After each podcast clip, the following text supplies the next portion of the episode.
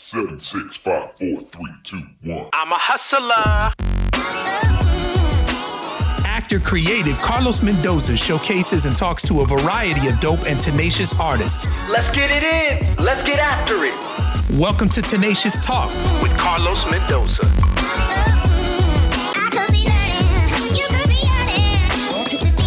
Ladies and gentlemen, freaks and geeks, today's guest is a San Francisco native actor, improviser, and teaching artist now based in Chi Town. That's Chicago. Uh, she's also a member of the Improv Comedy Sportz Chicago, uh, who are now streaming virtual matches online, and a member of Ratas de Dos Patas, which is an improv collective of four boss women in Chicago. They were nominated for the Luis Valdez Activism Award. What? And won Outstanding Improv Ensemble in 2019. That's true. yeah. You can watch some of their work right now, which is out on YouTube with a Dia de los Muertos 2020 special. Uh, also, she's a Leo with a Scorpio rising. Everyone, it's Marilet Martinez. What's up, dude? I love that. Thank you. Thank you for seeing me in that introduction, Carlos. Thank you. I got you. I got I you. love it. You thank you, fam. Thanks, fam. I love it. Uh, I'm good. Hey, what does I'm that mean? good. What- I'm s- What is what does that mean? I've I honestly I've never heard the whole rising part. So okay, I, so I I have to look my shit up because now I'm curious. Great. Okay, so astrology is is like a language, right? And languages have different parts. So there's your your regular sign, right? Like what you were born under your general what's called your sun sign and that's generally the sign most people know, right? People I'm a Leo, I'm Hmm. a I'm a what are you? What is your regular your sign? Taurus. When when were you born? A Taurus. Okay, so you're a Taurus, Taurus, right?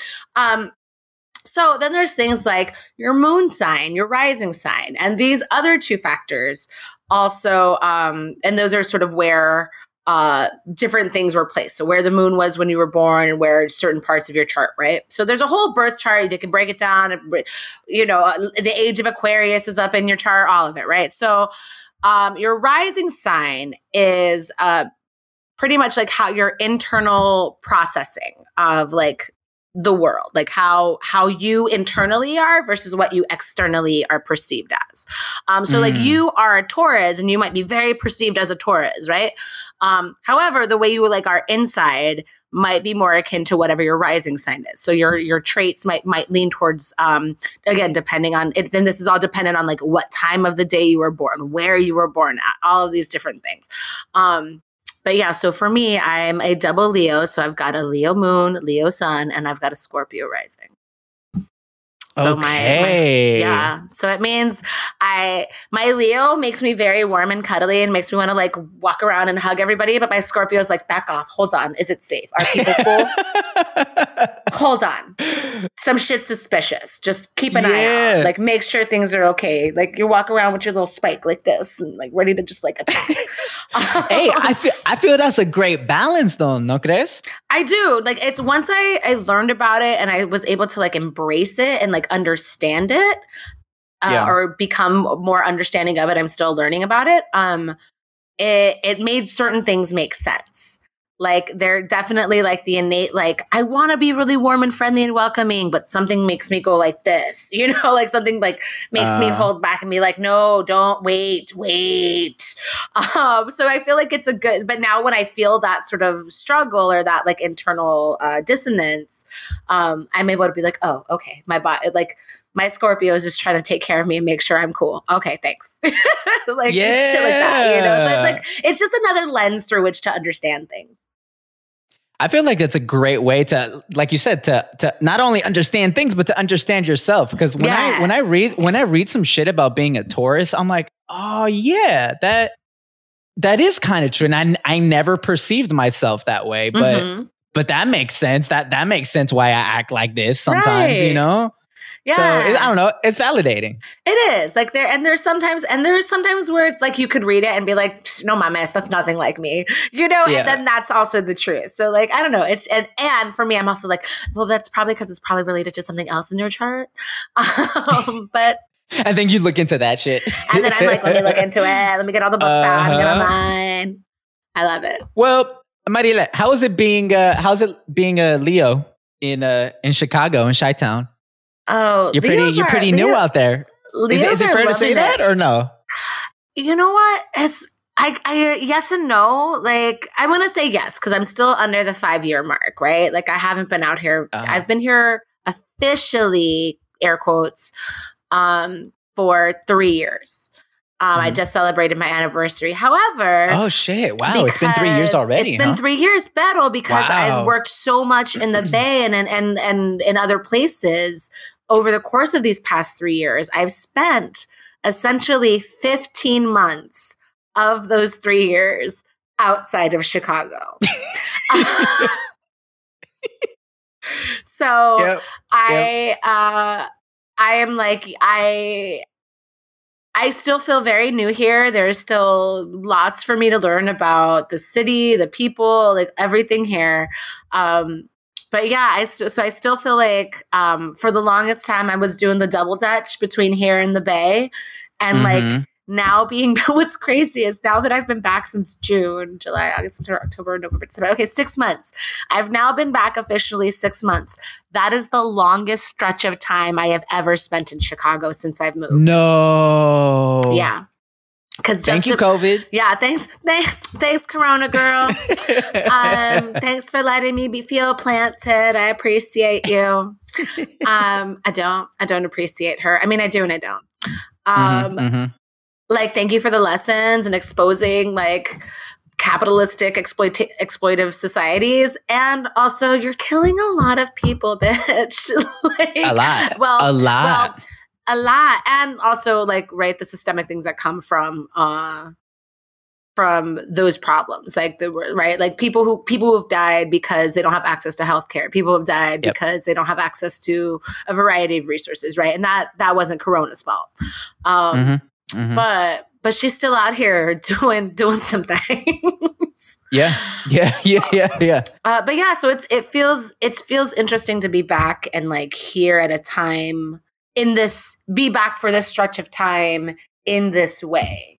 You know, and like knowing that like we're we're not going to be sort of released back into the wild again as we've known it probably till like the end of the summer possibly, you know? Like and at that I'm like, well, it's going to take a while. So we might be looking at hot girl fall, you know, hot, Yeah. hot, hot boy Yeah. December, all of those things, Hey. you know. This is this is your opportunity to put your time in into Chicago now. You know, And yeah, get that get that solid year in. Exactly. I'm gonna just I'm gonna just pound this pavement up and down while Yeah. In this cold. Fuck it, dude. How's it, how's it been? How's it been working out there? I mean, obviously, probably things have changed because of because of your girl. Because of the girl. Um, well, I Uh, mean, obviously, as a as an actor and improviser, like the the shift to being online, right? And like, what does that look like, and how does that work? And um, so in that regard, like I've, I, um, as you mentioned in your intro, uh, I'm a member uh, of uh, Comedy Sportz Chicago, and which is like a national Comedy Sportz is a national brand. We are we have and, and a lot of cities have uh, Comedy Sportz for for listeners that may not know. Um, so uh, like there's a Comedy Sportz uh, San Jose, there's a Comedy Sportz LA, there's a Comedy Sportz um, where all over the damn place. There's actually one in Manchester, England. We're international. Um, Oh, wow. I really want to set up. A, I, listen, if I can swing it, I will set up Comedy Sportz Mexico City. Okay, like I'm gonna be Let's like, go. let me just let me go somewhere and run this mother Hey, so that I can be like, we are know there are- international. There are so many funny ass people in Mexico, dude. Like, Don't first of all, did you did you know my uncle? Did you know my uncle is a clown? Like legit, he's a clown. I love he it. went to clown school in Mexico. I love it. Uh, Clowns so are my favorite. So hilarious. My some of my favorite people are clowns. Hugo Yeah? Carvajal. He's one of my favorite people. He's a trained clown. I didn't know he was trained. He was he went to um to Naropa, the School of Physical Theater Naropa. And so he's Okay. trained in like clown and mime and all of those things. Lecoq, all of Oh, it, all of that. So like he's he's a love it. he's a super clown. Tristan Cunningham, she's a wonderful clown. Uh, Jeff Mhm. Raz, who uh, is a longtime uh, staple of the Bay Area circus and theater scene. Um, yeah, lots of good clowns out there. I love them. Wow. Ben Johnson, I Hey, worked with him for a while. He was great. He was a Cirque du Soleil guy, a Cirque du Soleil clown. Yeah, Hell yeah. yeah. Yo, I have I have this friend. Um, he's uh, his name's Adrian. I don't know if you if you ever cross paths together. Adrian um uh Torres, I believe is his last name. I don't know. Hopefully, I don't think. hopefully. I don't think so. But he uh he did um he did work with um Luis Valdez. uh huh. Um At Teatro What's- what's- Campesino. yes, yes, yes, yes, yes. I don't think So I I'm knew. I'm not. I've never really been super connected to um Teatro Campesino. I mean, I, I've met the Okay. Valdezes, um, Yeah. and I know their their children more than I know them. Um, Right, like right. I've I've worked with Lakin. I've worked with Kinan. Um, Okay. Oh, dude, it's it's that same group. Yeah, Yes. yeah, yeah. Yes. But like I, but it- but it was all in SF. It wasn't at in San Juan Bautista. Um, I you, like I you. understudied a show at ACT that Lakin was in um, between Riverside and Crazy, um, and he did a beautiful job. But everyone in that show was incredible. Um, and then Kinan directed. Um, I think it was me and Lakin. Yeah, it was me and Lakin. We did a, um, when they were doing um, early readings of their of Andrew Saito's um, adaptation of Rabinal Achi, which is uh, Mm. stories of like indigenous warriors in in Mexica. Um, Mhm. That was, and I and we worked on that at Cutting Ball together for a little bit. Um, but yeah, it's um, they're cool. I so there's a lot of people I I know peripherally or like Yeah, oh we've yeah. been in the same circle, but like I don't know you know you. Yeah. yeah, yeah, yeah. Well, I mean, this homie of mine, he, I think what he's doing is so dope. We're gonna have him on the podcast too because he's so he's he's a performer. He's a clown too, Mhm. and he's putting together like this Cirque du Soleil autobiography show in his fucking room, dude, I love it. and it's so dope. I w- I'm not sure if I'm supposed to be saying that, so I'm a, Oh, I think well, we're you might have to like bleep fine. it out or something. My friend's doing a beep, Yeah. beep, beep, beep, My beep friend- in his room. Um, yeah. And I was like, ¿qué está haciendo ese muchacho en su cuarto, pobre? Redacted, redacted. but I just think it's so dope what people are doing. So you're you're are you putting anything on um, the comedy sportz? Is there anything happening I online right now? I perform with them. So it and uh, so the way it works, um, comedy sportz is it's competitive improv. Like uh, it's um, if the people on whose line it is in any ways were on teams competing against each other, that's what comedy sportz is. Um, we're like the medieval times of improv, is the way I like to put it, because we have this setup of being like a sports, uh, you know, uh, system, um, but we're doing improv. Um, so we play short form games and like do just a bunch of shenanigans and silly stuff. Um, so we we rotate through as players, and our roster right now who of people who are playing online, I think, are, is about like maybe 20, 30 people. Um, so we rotate in and out and we just sign up when we can. Um, but so we have a we're on Twitch now and we're a, what is our it's channel? It's CSZN. Um, and we do shows three times a week right now. We Fridays and Saturdays are our um our ensemble shows, and then I believe Thursdays, it might be what Wednesdays, pardon, Wednesdays is when our um our minor league plays and then we and then our rec league plays on Sundays. So we have what's cool because we do have this sort of like sports uh, uh take. Uh we are we're able to sort of work within that framework and have a lot of different things. Uh one of the things I also really like about comedy sportz is that it's family friendly stuff. So like we don't we don't swear during the shows. We don't like make, you know, dick Mm. jokes or anything like that. It's all very like above board um, if you do things, if you end up saying cursing or something like that, like you get fouled, you know, like it's things like that. So it's kind of okay. fun. Yeah. Okay. Like, um, so I perform with them as often as I can. I forgot to put in my availability for December. Ah, um, but what that means is then is um, anybody who needs like a um, who needs to like whatever like sign out like has to drop a show for whatever reason. I'll just sign up to like get their slot and be like, I got you. I'll cover you. Um, Oh, cool. So hopefully Cool. I'll be playing this month as like a cover.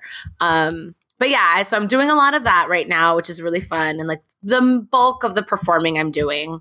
Um, I'm also where else? and that I- and, and that's all. I, I'm super curious about this because Yeah. I've never. This is all done remotely, right? Mhm. Like, I mean, obviously, like we I, for those who've been to improv shows, they they happen obviously in person, and uh, I have a familiarity to that. But I haven't I haven't had a chance to watch one of these. How is that?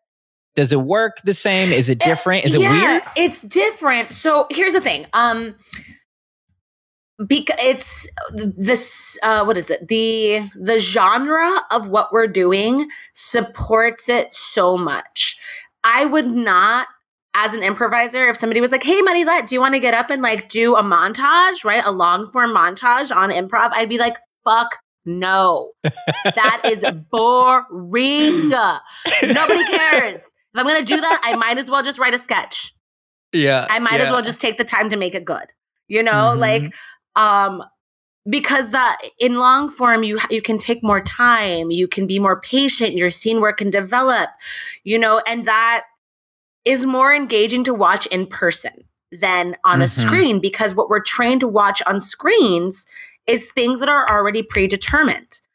So Yeah. to watch somebody kind of like discover like that's not to say that it isn't engaging it can be very engaging but it's just not for me personally it's not what i want to do as a performer right now the reason Right. i'm like cool with doing comedy sportz is because it is it's it's a game that has it's games. It's games that have rules it's games that have guidelines it's games and people can understand it people can digest it and because it's competitive people can like get behind one of the teams and be like i'm cheering for the blue team i'm cheering for the red team. Um, and it just allows for so much more interaction with people. Mhm. and it doesn't necessarily feel as dependent like there's games that i feel work really well on zoom or on you know on twitch um that i'm like oh i actually kind of like this more virtually than i do in person uh Ah. just because it it it's I, it kind of made me go like oh this game is kind of a is a is a solo game in certain ways that i didn't realize before um and and playing with other people is absolutely the, ideal for me but i'm like oh i like this game this way. So i feel like the the mechanism of the show itself is very engaging to watch and very fun. So like we have a referee who essentially is like the mc of the show but they also are like great. They call the captains and the captains call games and the you know and then it's like great you guys are going to go up against the other team and play this game. You guys are going to play this game. Awesome cool. And then the ref and then what's the other thing that's fun about it is the um the audience gets to vote on which game they liked more. So the audience gets to participate and gets to feel like they have a stake in what's happening. Yeah, yeah. So it's really fun. And so what's been really amazing is our artistic director Jason Geis has like put his whole blood, sweat, and tears into making this happen because I think he was a uh, be ahead of the curve in terms of improv and and Mhm. even certain theaters i think um with getting this transition over and making this twitch sort of a a very accessible way to watch things because you can just sign up you don't have to pay for the service right it's a free service so if you have internet access you have you can watch a show for free Um, wow. What uh, a deal, yo. yeah. That's that's so great. yeah um and so it's it's really cool and i think we've done a, lo- a really good job of like learning what our format looks like online and really Mhm. just like leaning hard into it and now we've got i think we have we're built we so we we've only been on twitch for like a month um and like exceeded all of our goals in terms of like how many subscribers we would have and da da da da, da like all those like metrics um and consistently we have about like right now like 50 people watching our shows per show which is like not too bad um Yeah. And then there's this whole contingency of people that like really like ha- at the start of our like zoom shows like really just globbed on to, to comedy sports and have become such big fans and are now called the barn burners. Like they have their own like facebook group. They like they're a whole community. They're a whole community Oh my god. and like and when they're so there's like the chat feature on on twitch right? So like they're all just talking in the chat and all these things. Yeah. and like when new people come to watch shows they welcome them. Like it's really cute.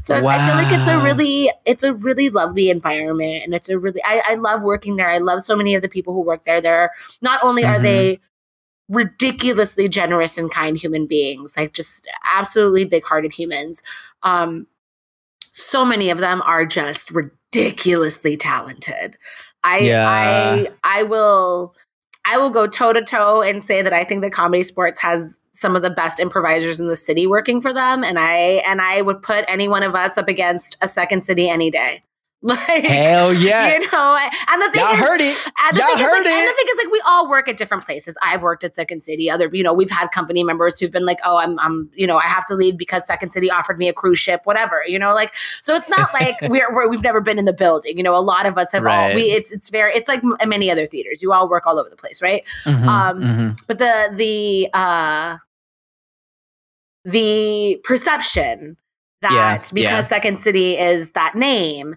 uh, that that they have, you know, all all the keys to all the locks.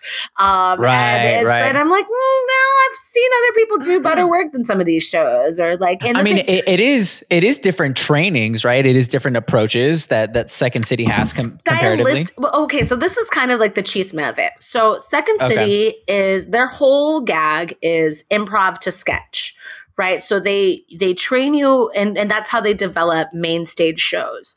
Is they get improvisers who are incredibly good improvisers, or they tra- or people who've tra- trained through the program, whatever, and um generate scene work so that they can uh, use that all as basis to write sketches, right? And then refine the Mhm. sketches. And then you go and you just keep working the sketches, and eventually you put those sketches up, you rework them. But essentially, that's their model improv to sketch. Mhm. And so a lot of the times when you go see a main stage show, you're looking at archival material. So you're looking at sketches that were done years ago. You know, there's still like uh, in some of the shows that they do annually, you know, like there's still sketches that like Keegan Michael Key wrote that are being done present day, you know, by like a, Right, a different tall, you know, light skinned black actor who's also bald. You know, I was like, Uh-huh. Right, hello, Seth right. Thomas. Nice to see you um, you know, he's a, an incredible teacher. Also, I took his class; he's amazing. Um, so, uh, yeah, so they that's their model. Comedy sportz, totally different model. We are a family friendly show. We are a a sports right sports entertainment show right medieval times of improv. Um, so just gimmick wise, we're already a gimmick right just by nature of the fact that we have that sports lay on. Um, yeah. so it makes us seem a little bit more like, oh, it's a little bit more gimmicky, it's a little bit more touristy, it's a little bit more this. But the thing is, when Second City does any corporate training, or not training, but does, does any corporate shows, does any sort of cruise ship shows, does anything like that that's like performative outside of the building, guess what they're doing? Short Oh form games. Uh okay, so they dipping. They, they dip, it. it. They dip it. Yep. So it's like, and the thing is, Mhm. and people at Second City will tell you, like, if you want to get good at short form, go to go to comedy sportz. That's what they do there. Yeah.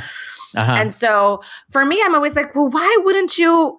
If that's what you're employing people to do, Second City, if you're making your, if I'm going to get hired on a cruise ship to go play, you know, six things in front of people, like, why wouldn't you develop your short form training? yeah. Yeah. um, yeah. But again, because in in the world where it was like, oh, well, you could just go do that at that other theater and then just come back here, you know, kind of a thing.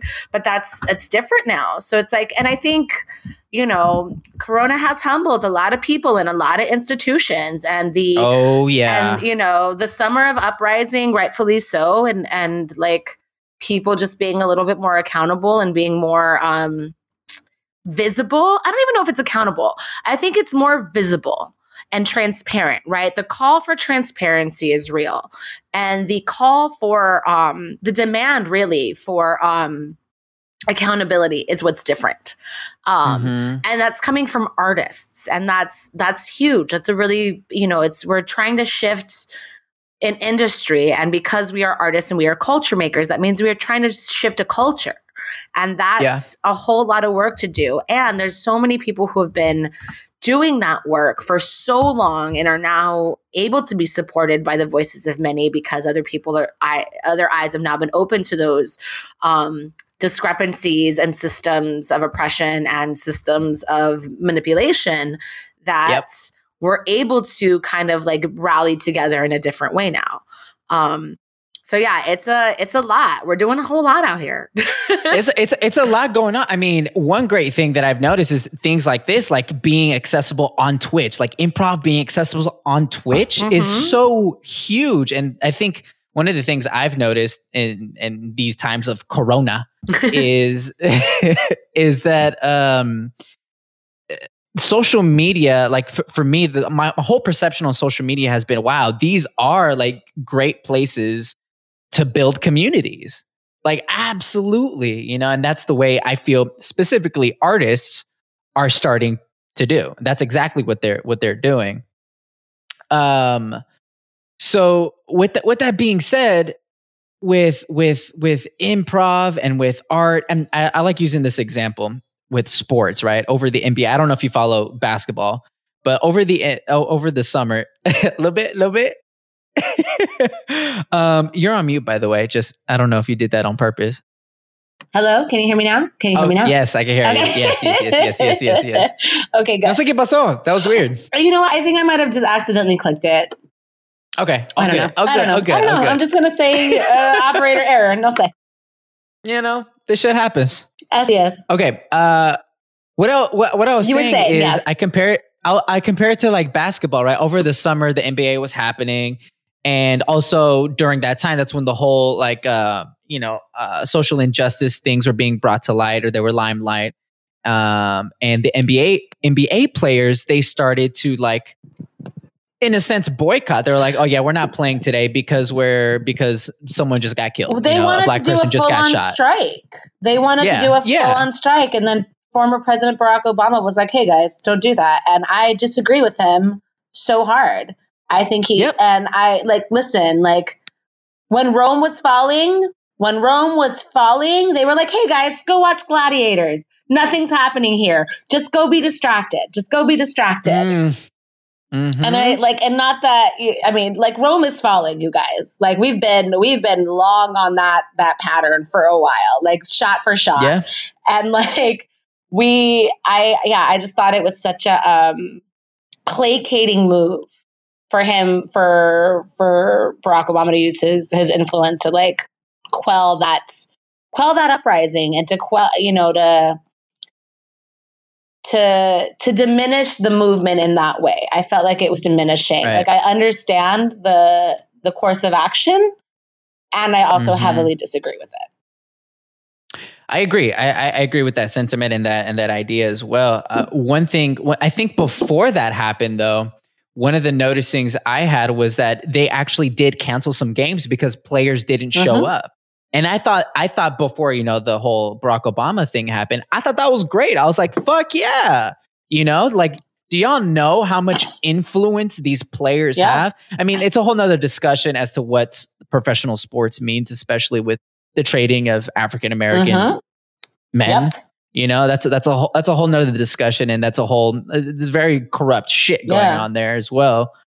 Um, but still, you know, like it was so great to see these men kind of take some power and some Yeah. some influence in, in, into their own hands, and it sent a really huge message to me. And uh, um, I I like I like using that example because I think that's exactly what's happening right now with artists. You know, Mhm. um, I think I think artists are are starting to see this shift where it's like, well, shit, like uh, we're not going to wait for these studios for opportunities. We're not gonna we're not gonna sit back and let these agents and managers and corporations kind of uh, Mhm. create our own path. Like fuck, like we're in a position where they're they're not even giving us work right now. They're fucked. So Yeah. we need to do Yeah. something, and we're starting to see artists really start to create their their own opportunities, which is so awesome to me. Yeah, it's a it's a really it's I don't know. I feel like it's both like empowering and overwhelming, right? uh, like the idea where I'm like, hell yeah, make your own work, and the also coupled with like, it took me how long to figure out that my mute was off. like, For so like, so like the the uh the both the challenge and the euphoria of being a Mm. self-made self-starter do your own thing right? And like nobody's self whatever. We all rely on on community help or at least somebody's help at some point. Um but yeah i think that there is a like seeing the the inspiration that has come from this and seeing the really creative beautiful things that have, have arisen out of this challenge of being isolated or being only able to communicate via you know televideo like um that's is that is that like a is that a term from like the 1970s or 80s? Televideo? Televideo? Where did that come from? Um, I got you though. I mean, I'm a '90s baby, so I didn't yeah, it. televideo. Okay, so we're gonna televideo. um, but like using using this this forum now as Mhm. as the way to create art and just seeing how um how people are sort of tearing tearing it apart in the best way, right? Being like, okay, if this is the playhouse, if this is the playground, how do the swings work? How does the slide work? How do I, you know, fuck with this bridge? Like whatever it is. Um, Mhm. and I, I think that that there's a lot of really in, like uh, ingenious things coming out of it. There's there's a lot of stupid things coming out of it, but like you know, not all the spaghetti sticks to the wall. That's fine. Like right? and right. like and that's what we have to do, right? We have to fail and fail better at it. And like as we Yeah. are able to like um figure out like what we want to use this this medium to do or say or or be representative of is is cool. Like it's it's a really um uh th- for me it makes me very thoughtful um Mm. as well as very like um overwhelmed already said that. Um yeah, and also yeah. just uh i don't know it just makes me more aware of like the permanence of it. I think like one Ah. of the and for me that's not a positive thing. That's a i think that's where a lot of the overwhelm comes in. Um and that's uh that idea is very like well shit i i'm not i can't mess this up um like it's and it's something that i experienced uh and that's uh, obviously says more about me that that interpretation um of course. Yeah, but yeah, like yeah. uh but like just uh being like okay well what do we do for as a theater practitioner where it's like you go you do your show and lo que pasó pasó you know like if you Mhm. hit that beat hard that night hell yeah if you didn't se pasó and nobody's gonna remember it other than those people who saw it that night yeah. but if I'm like, oh, this is a video performance or this is what all I'm like, if I don't hit it, that's the way it's gonna look forever. Boo. that shit. That shit's probably recorded, huh? right? And so like I don't know, like I remember so like this is why I've always hated recordings of theater, right? Like even the archive, Yeah. just like, you know, back of the theater archival videos. I'm like, God, it's just not it's not what we're made for. We're not made for that. yeah. Um, so it's it's for me. I'm I think trying to find how we can make this work for us and like how we can Yeah. use this as our expression and like and and learning from it because it's a constant learning because there's you know technology is always changing preferences and tastes are always changing like what you know and then just because we live in a tiktok world uh you know Yeah. trends and being viral are while they have no Mm. sticking power they have sort of cultural currency and Yep. and for and like that's there there's that that's completely fine. There's absolutely validity in that in that transaction. Um and i think for me like i'm always like but wait like what it like it needs to be like i don't know i get to like it needs to be bigger more purpose driven yeah. And i'm like or you could just make a stupid minute long video about i don't know your breakfast and be happy with it and like just not be Right. worried like no lo tomes tan a Right. pecho, Marile. Like it's not that big a deal. Um, so like yeah, I feel like it's a it's a lot. It's just a lot to learn. It's a lot to uh, understand and and navigate while also like not being reverent about right. Like fuck it. Like I think for me, I'm just working Mm. on the like fuck it element of it. Where like ah, if it's there, it's there, and I pues you know like yeah, yeah, yeah, yeah, yeah. Well, he, he- here's what's super interesting. I'm glad you brought up like shit like TikTok because I definitely started a TikTok account. everybody does. and and here's and here's see uh, we talking about my personalities and our science Mhm. and stuff. I definitely I definitely ebb and flow dramatically between two different places Yeah. where it's like I I don't give a fuck what people think about me. I'm gonna I'm gonna give my art the way I want it, and it's because that's the way I feel. And you know, if they love it, then great. If not, then screw them. You Yeah. know? And then and then then there's that other part of me. It was like, well, like I want to I want to reach as many people as possible. Right. I want to I want to inspire people. I want to empower. But those people. Are wanna- different goals, right? That's di- Yeah, those are yeah. very different goals. I want to Yep. inspire someone is a radically different goal than I want to reach a hundred thousand likes. You know, like Right, those those things are right. not necessarily uh, incongruous to one another. Even That's though the true. True. platform can provide both of those things, they aren't necessarily related. It's very true. Yes. Yeah, yeah, yeah, yeah. No, that's and so and so I, I have I have this TikTok account and and here's what I've realized about myself. I have I have these, you know, these different parts of me that wants to do different Yeah. things.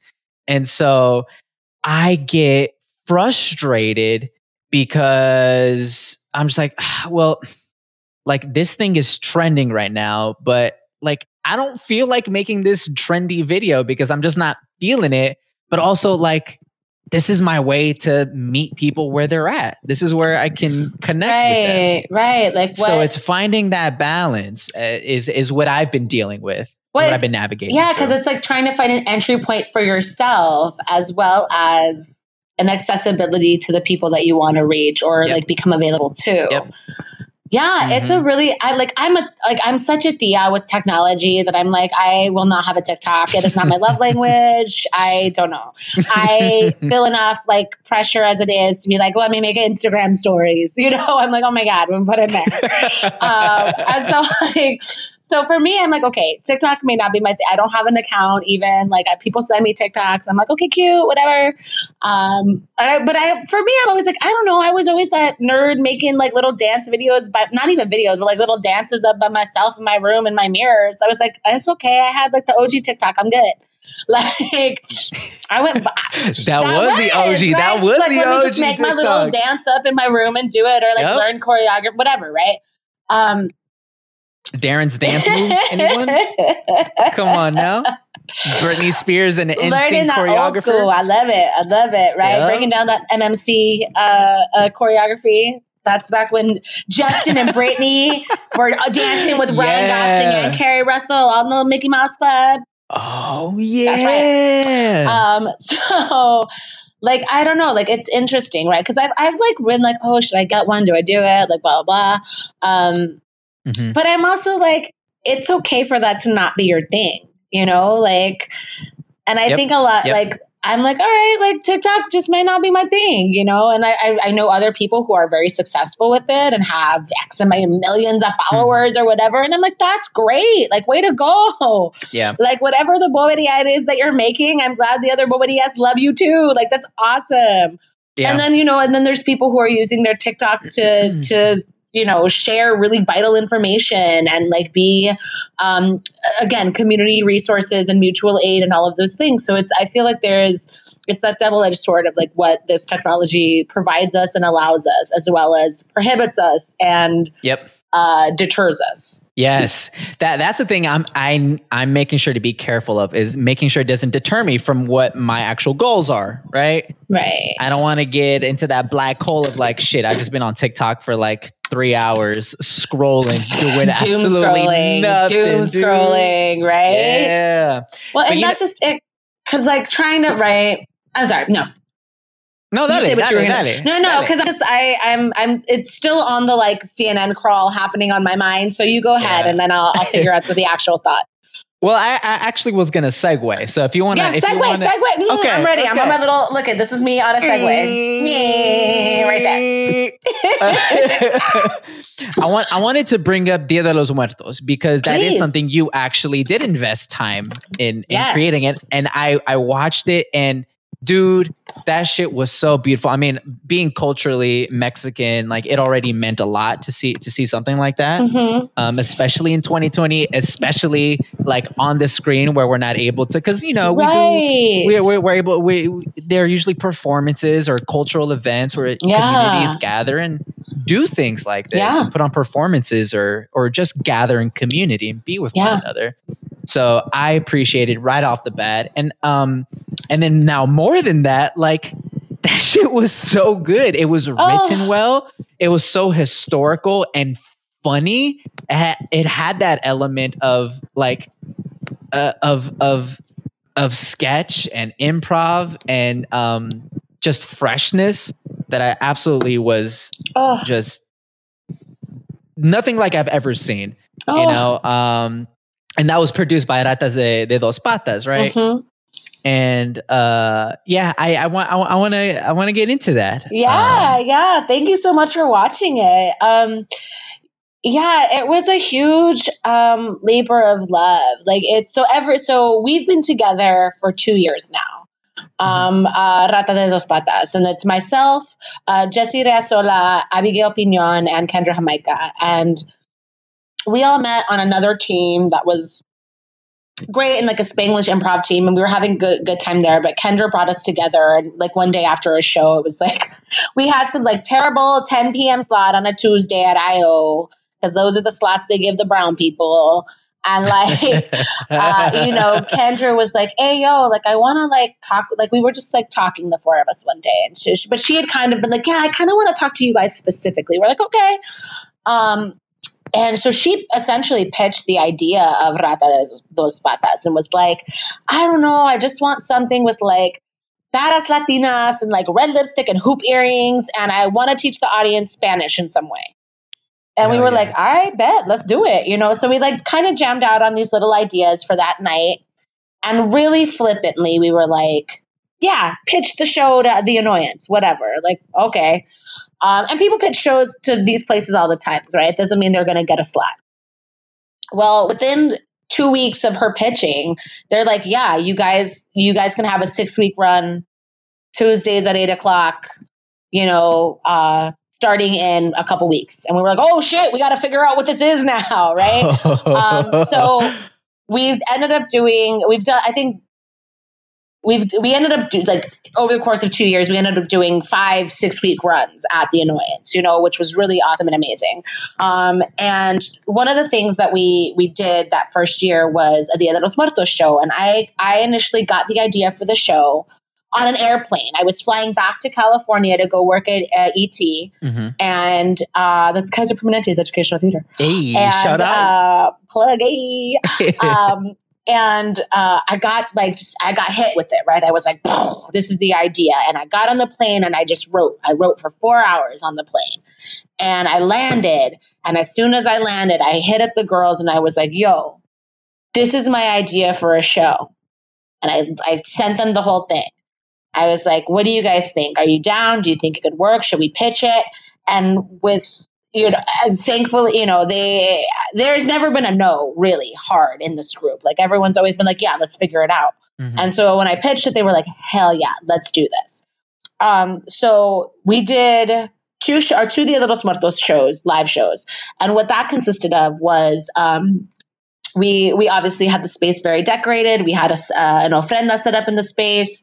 Um, and the sh- uh, we have our friend Luis who play who uh, in the video plays uh, La Muerte. La Muerte, Uh, yeah. He's been our Muerte for the last three years. Uh-huh. Um, so he uh, is was sort of the MC, and our first our first endeavor we did uh, we had a live sh- we had live musicians. We had a, a friend of ours. They played like a set for like 15, 20 minutes. Um, and then we we got on stage and we did um, we did like education around what the holiday is, what different things on the ofrenda mean, you know, just sort of like a cultural exchange, right?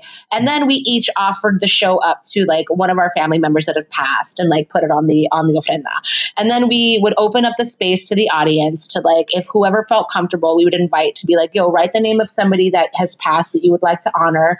It'll go in the bowl. The bowl will be offered to the ofrenda, uh, you know, as an offering. Um, and we're going to select names from the bowl. And if we select the name of your person, we're going to invite you on stage. We're going to do a little interview with you about this person. And then everything that you told us about this person, we're going to use to create improv. So we would do these like yeah, so we would do a little three minute, not even two minute interview with this person, and then do a run of like three to five scenes, based using everything that they said as inspiration for the scenes. And it was just our our um, what I kept calling it was like art as offering, you know, like our way to honor our way to honor our loved ones, and sort of create um, a space where we could both celebrate and have any any feelings that we wanted to have about these people. Um, and I was, I'm getting like teary eyed thinking about it because the first time we did it, like I was like, oh my God, it works. Like it works. Hmm. And it was um, such an intimate relationship that we created with our audience and just such a, a, a beautiful evening. And like um, several people, uh, I, I remember distinctly one woman coming up to us and being like, a friend of mine invited me to come here tonight. I had no idea what I was getting into. Um, but I really needed this. And then she went on to talk about like a loved one that she had lost sort of r- relatively recently to that date and how, you know, just talking about how this provided her a place to like really like sit with those feelings and sit with that person and just like have this experience and be really just um it was very heartfelt and very meaningful. So so that's sort of like the history of like what the show has been, right? Um Yeah. and so when I got when I got back in June, I was like, "Hey guys, are we going to do a Dia de los Muertos show? Like, how do we do it?" Um, and so time went by, life happens, all the things. Come late September, I'm like, "Hey y'all, are we doing this or not?" Because like we got to like now, like a few months ago, pero ya. Um, and Je- Jesse Riazzolo, who's the co-director on the piece with myself, um, who is a real one and a baddie for the ages. Um, she was like, "All right, let's figure it out. Let's figure it out." And I was like, I had a like little rap session with her, and I just was stuck. I was like, Jess, I don't know how to make what we've historically done work on TV. Like, I don't know how to make it translate that into video. Like, I don't, uh, how do we do it? So she came back with the idea of, well, why don't we do sketch? Why don't we pick historical figures from from the Americas who are women and do sketches and, and do solo sketch? And I was like, that we can do. That feels good. Um, and so we set out, you know, uh, essentially we put the whole piece together in about three weeks, which was knowing now what I know, I'm like, oh Lord, no, no, no, we need to give ourselves so much more time for this. Um, because I did not sleep for pretty much all of October, like all of That- October. That's a feat, yo. Like that is a feat. Being part of like production on the backside of things, that's that's impressive, yo. Like we wrote the mother, we we Yeah. got our cinematographer, we got our editor, and so like it was a big deal, and like it was my first. and it came time. out great. And Thank it, like, you. It, it came out great. It's- Absolutely. I have like I I don't know how writers do it because anytime I hear anything I write, I want to throw up like immediately. I just do. Like I just I'm so nervous about it. Like it, again, like the the ephemeralness of improv, I don't care about. I don't feel the permanence of it. But if Mhm. I'm like, this is going to be recorded, I'm like, oh my god, I'm gonna, I'm gonna vomit. Like I'm just, someone, someone's gonna be able to see this, and they're gonna have feelings and thoughts about it, and I don't know what they are, and right. So like, I just got all in my head about it, and um, got over that, um, and so, or not really got over, worked through that for this project. Um, Managed it. managed it, crisis managed myself. Um, had to talk myself off the ledge a few times. Um, yeah. so you know and and so uh Jesse and I were uh, all of us wrote our initial sketches, and then Jesse and I had the uh, a bigger hand in like editing and doing rewrites, as well as she was handling a lot of the logistics with our cinematographer. I was handling a lot of the art, handling the art direction of the piece, and just sort of like creating the altar, creating the you know getting different images and spaces and all that stuff together. Um, and then uh, one of like my my most favorite things about this project is that it gave us the opportunity to collaborate with my prima, who is a young filmmaker. And she she was the Oh. editor on the piece, Gia uh, Hernandez, and uh, so I was re- yeah, so I was really excited to um, be able to like bring her into our process and like um, you know if if if, it, if we weren't in the time of Corona, um, and we were still going to videotape this. You know, I was like, damn it, I would have loved for her to like come out here and shoot it too, and just be the cinematographer and stuff, just because she very much understands the aesthetic and the vibe. And so I, I felt so good that I could just like send all of this video to her and be like, make it look good, you know, like, um, Right. and that was right. also, I mean, that was also to Jesse's credit. Jesse created a really like strong like storyboard of like, okay, here's what we want the piece to look like. Of course, use artistic license, all the things. Um, so it was very collaborative still, both with with Agia, our editor, and Nathan, our cinematographer, um, which was awesome. But it was so stressful. I don't think I've ever been more stressed out in my life. Like I was not eating, I was not sleeping. I just wa- I, I felt like I the recovery period from that project. I think Yeah. took me all of November. Like like I was just wiped. I was like, what just happened? I mean, the thing was, the thing was, is that you had you had like a due date. Yeah. You had a, a, a timeline for for it to be released Yeah. for Dia de los Muertos. I'm assuming, yeah, right? Yeah, yeah, yeah. And it's like I have this habit, um, and bless the other ratas for like running with this shit. I have this habit of just like announcing shit we're gonna do just so that we do it, just to make us publicly Yeah, accountable to doing it. And like when we had the idea for the Selena show, I which we did last November, I I just announced it one day, like at a show. And I was like, yeah, we're gonna do a Selena sketch show. You know, like it's gonna come out before the end of the year. Like I just fucking threw it out there. And then like when we got backstage, I was like, it's gonna happen. We're gonna make it. Let's do it. um, and so and bless these women for being like, all right, bitch, let's do it. Um, Yep. so yeah, so I feel like with this, it was one of those things where I was like, okay, great. Like this is our we have a deadline. We have a deadline. You know, I was like, this should have Yep. to go out on November first. You know, like Hey, what a what a what a great way to to just start projects. just say it. I'm, I'm gonna use that Like, one. it's- it's Just a fucking different- say it in a room full of people. Like if you're okay with the like being like if somebody's like hey a few months later like did you ever do that and if you're like nah if that's okay with you that's fine but i know for me sometimes if Right. it's like a project particularly with projects that i know i am emotionally behind and like yes i want to do it but i'm scared to approach Mhm. it right imposter syndrome hits me yeah. fatigue hits me, Yep. doubt hits me, like, you know, just who the fuck do you think you are to make anything hits me, all of those things. And just the public accountability for me will help motivate me and make me be like, well, I said I was going to do that thing and I'll be damned if somebody was like, you Mhm. didn't do it, you know, like, and I'm like, no, I'm Yep. gonna do it. Yep. No, hey, that shit works, dude. I, for me personally, I've been in situations like that where it's for me, it's better to get it out somehow and not let it live in my head. Because if I let it live in my head, I'll change my mind about it. I'll be like, ah, that was a bad idea. What do you what do you what do you think about Carlos? And then and then it'll just Yeah, dissipate. it's that editor, right? But if I put it, if I put it out there, and also like, I'm not gonna lie, like getting affirmations from other people, people being like, "Oh yeah, that's that's a good idea. That that sounds cool. I'm into it." Then I'm just like, "Oh, okay. I'm I'm a little hyped. I'm a little gassed. I, I guess I guess I will right do and it." And that's why it's like know? so important to surround ourselves with like with why not people right um i heard who was Yep. it I think it was like Kevin Smith or something. This was like many years ago. I was like on a bus from LA back to SF at like a Megabus or some shit. I love Kevin like- Smith. Quick, quick, quick tangent. Have you seen him do those videos with the with the um? Oh no, that's not. Is that Kevin Smith? Kevin Smith. Hold on. The- I'm thinking Kevin about two Smith different people right now. There's Kevin Smith, the filmmaker, the uh Yeah. from Clerks. Yeah, okay, yeah, yeah. got it. I, I was thinking of the other guy from uh, King of Queens. Oh, What's Kevin his name? James. Is his name James. also Kevin's? Kevin James. Kevin James. Yeah, yeah, yeah, yeah, okay. Different guys. Rewind. Never mind. Sorry. Um, the Fucking Kevin Kevins. They're like, you know, big white dudes. Um, Kevin Smith used to do like toxic colleges and shit, right? Like after all of his like film notoriety, blah blah. And like um yeah. I watched one of them like on a bus because I was like, oh, okay, this I haven't looked at a Kevin Smith anything in a long time.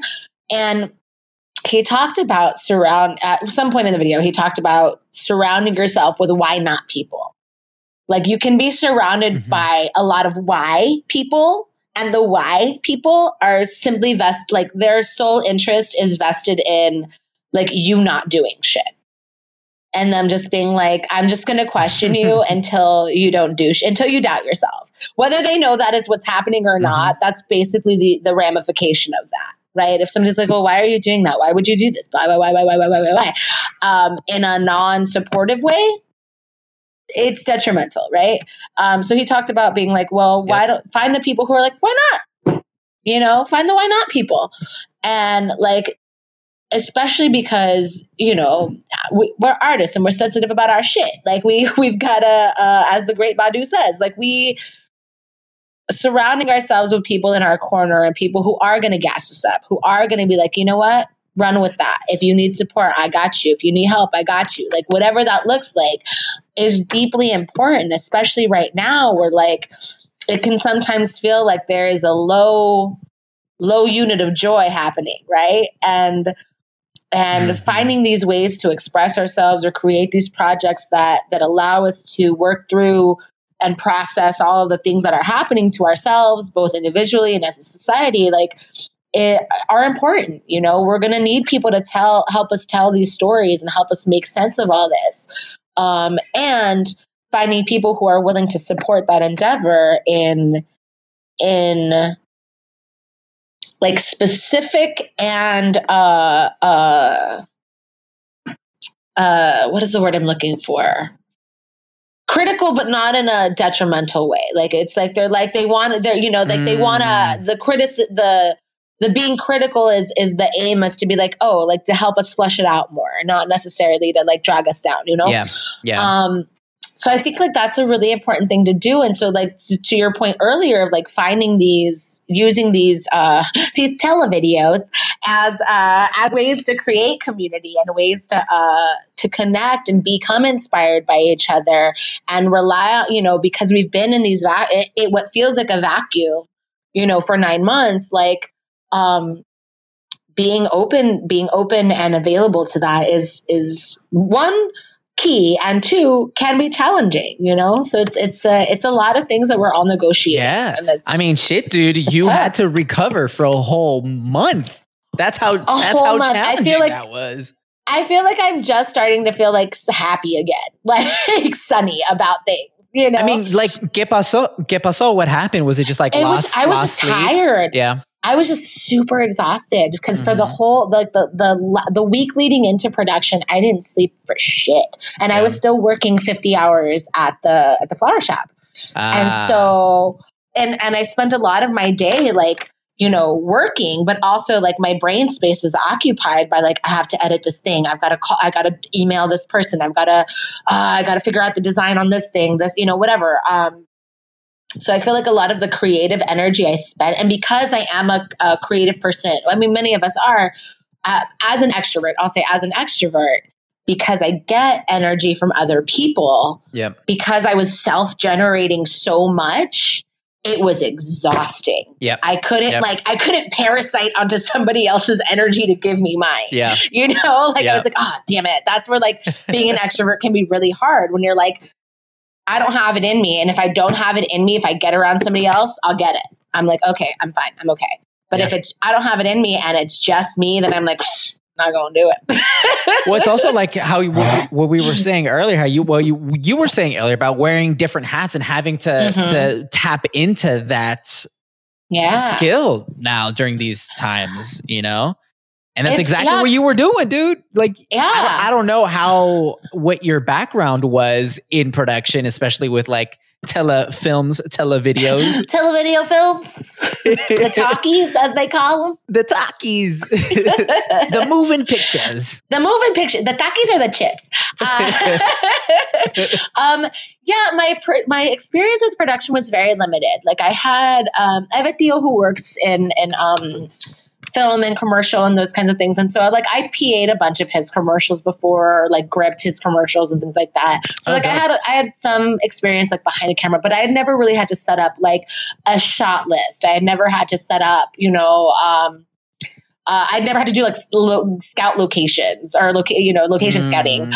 Um, I never had to you know um, really think through imagistically shot for shot a piece of something. You know, I was like, oh, that's a different level of just like specificity that I'm not used to. Um, right. things like that having to be like okay what is the what is the sonic world of this thing sound Mm. like what does the visual world of this look like what are the you know like so all of these different muscles which are were really cool to to to move but also because i was moving them all at the same time it was like doing the Elaine dance, you know, it was like coming out kind of funny. Um, and so yeah, like it was, it, uh, it was just a lot. So it was like a, a really high learning curve. And so Yeah. because the learning curve was so high, I feel like the recovery period was just like, okay, you know, like let's go. And even at that, like even though after we released the video, um, it was a fundraiser, right? So we raised we raised money through the video, and so it was a lot of like, okay, well, we have to, you know, planning out weekly. Um, uh, uh, like posters and uh, and not ads, but like uh, postings, things like that. You know, like okay, Yeah, you know, all yeah. the follow up stuff that you have to do. Essentially, like you know, like the junket that somebody goes on after a movie, you know, to promote it. Like I was Yep, like, well, we're yep, that's that worldwide tour. Right. Like, so we're still on the promotion junket after it released, you know? So it was like my head was still in that game, even for part of November. It was like, okay, well, like, and the Yeah. part of the, the other thing that I think I really, um, learned on this and I, and it's it's one of those things I have to and it's a constant learning for me is uh is delegating. I'm I'm piss I am Uh. piss poor at it. Um so I'm I I will be like I will do everything. I will take it all on. Um and I was like that is the quickest way to just hate all of it. All of it. Um and so like I and Jesse, God bless Jesse for so many reasons. Uh we her and I were like talking about okay, like what else has to get done? Like I had a to-do list a mile long and she was like, Well what's you know, she I was like, What's on your list? She's like, What's on your list? And we're going back and forth. And as I'm going down my list, she's like, Okay, no, have Kendra do that. No, no, no, have Abby do that. Oh no, no, no, no, I could do that. Okay, what about the other thing? Okay, no, no, no, you do that. Okay, no, no, have Kendra do that. You know, like so she was just like, Let me help you just get some of this shit off your plate. Um, and I was like, Yeah. that is really smart. So that's one of the things that I I am like taking, I'm ingesting, I am gonna let it flow through me Mm-hmm. and learn that as much as possible. Um, because it's really diff- I I am also a consummate control freak. Um, which is funny because I don't think people think of me like that, but I very much am. Mm, Uh, and mhm. um, I think all improvisers are control freaks, to be perfectly honest. Um, I yeah, I do, Yeah? I do. I think we go to improv to try to find a way to cut loose, but we glob onto like the rules so hard because we like structure. Um, but yeah, I think a lot of people who have like, I, I think improvisers have control.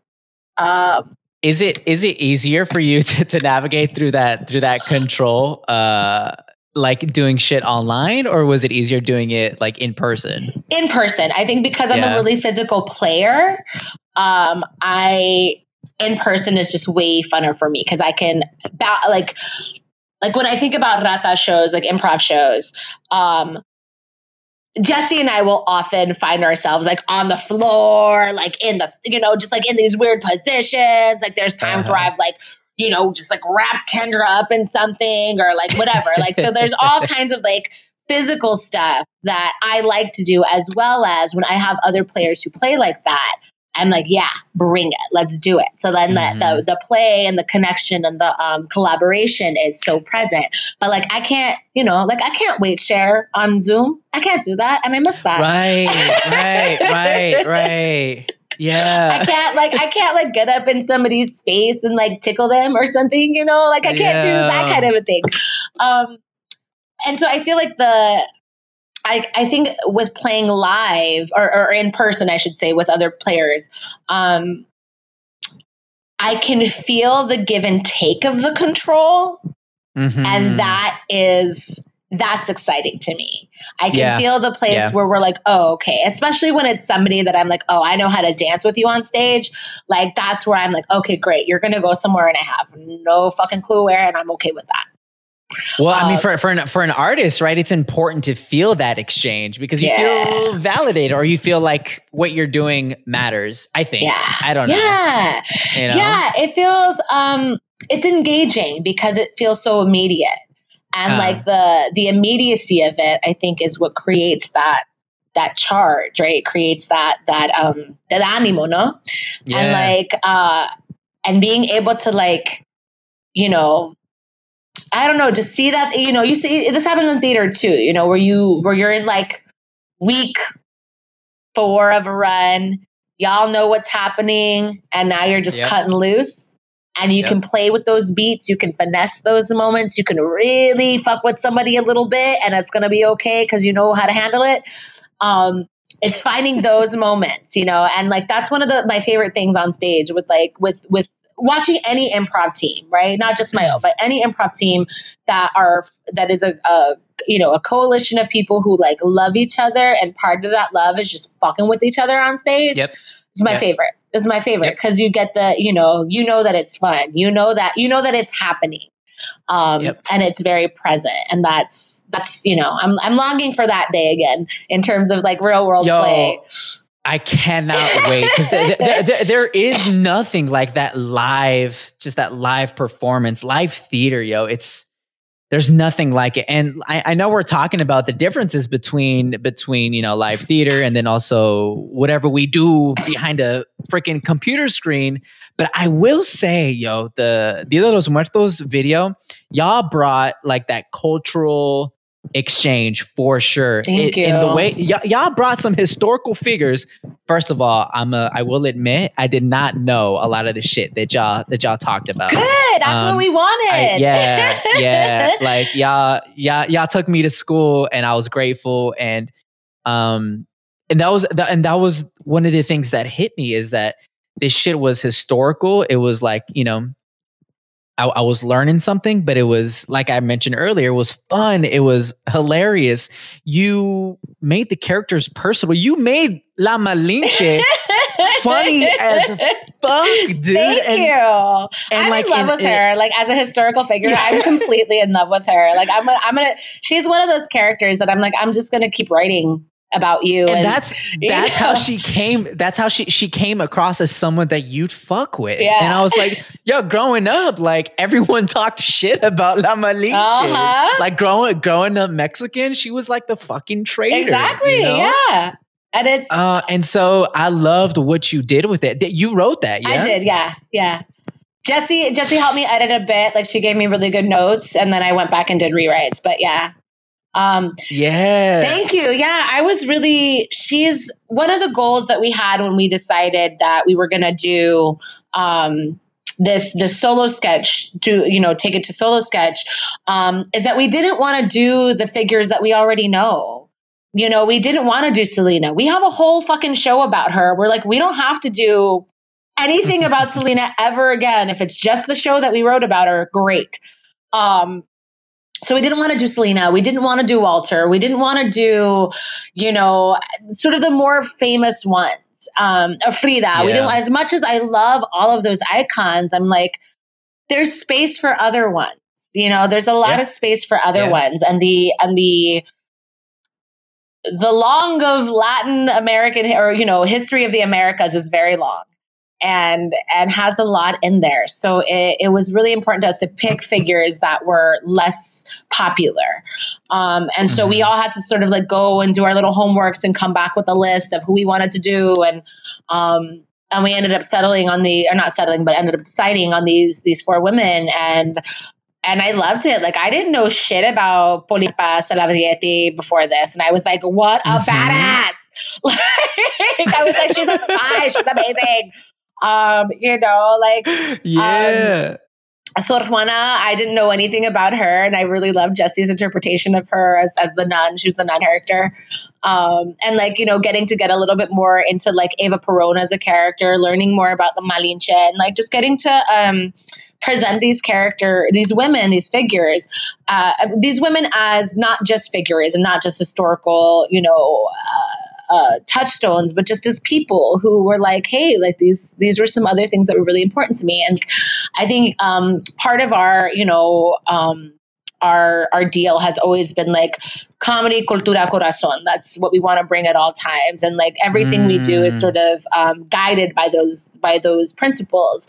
Um, and Yeah. um, and Dia de los Muertos is really a time where we get to coalesce all of that in a very ritualistic kind of way because of the holiday. Um, and when we're doing shows outside of that, you know, when we're doing our, our regular improv shows and stuff, you know, it's very much, you know, we're going to do the scenes with the Tias. We're going to do the scenes with the homeboys. We're going to do the scenes with, you know, all the, you know, with Supreme Court justices. We're going to do all of them, you know? Um, and so, so we always are, you know, and a lot of it is, and we do it all bilingually too. So it's like, uh, um, Mhm. we one of my favorite things that has ever happened is we did a um, a show with um, or we did a set at uh, Vision for Vision Latino, which is a young uh, theater company here in Chicago. They're Latinx based. Um, and they're just a lovely group of people. They did In the Heights. They've done a couple of other shows. They've been like just getting their hustle on as a, as a young uh, young theater, and they are also deeply uh, supportive of the community, always like shining light and throwing flowers at everybody. Um, and they had invited us to come and perform at one of their fundraisers, and we're like, absolutely, hell yeah! And it was over in Humboldt Park, which is a, a Puerto Rican neighborhood here in Chicago, and like. Um, we we did a show we did a show. It was a really funny set. Like it, it, we we knocked that one out hard that night. Um, and then we ended up doing another show for them sometime later like another fundraiser sometime in the after that. And um, one of the the tias or the moms who had been at the first show was at that second show again and we had a really good set. I think we did a really good job that night too, if, i if I remember correctly. Um, but the, what the Tia said to us afterwards, she's like, "Oh, I'm so and so's mom," and she's like, "I love you girls. You girls are great.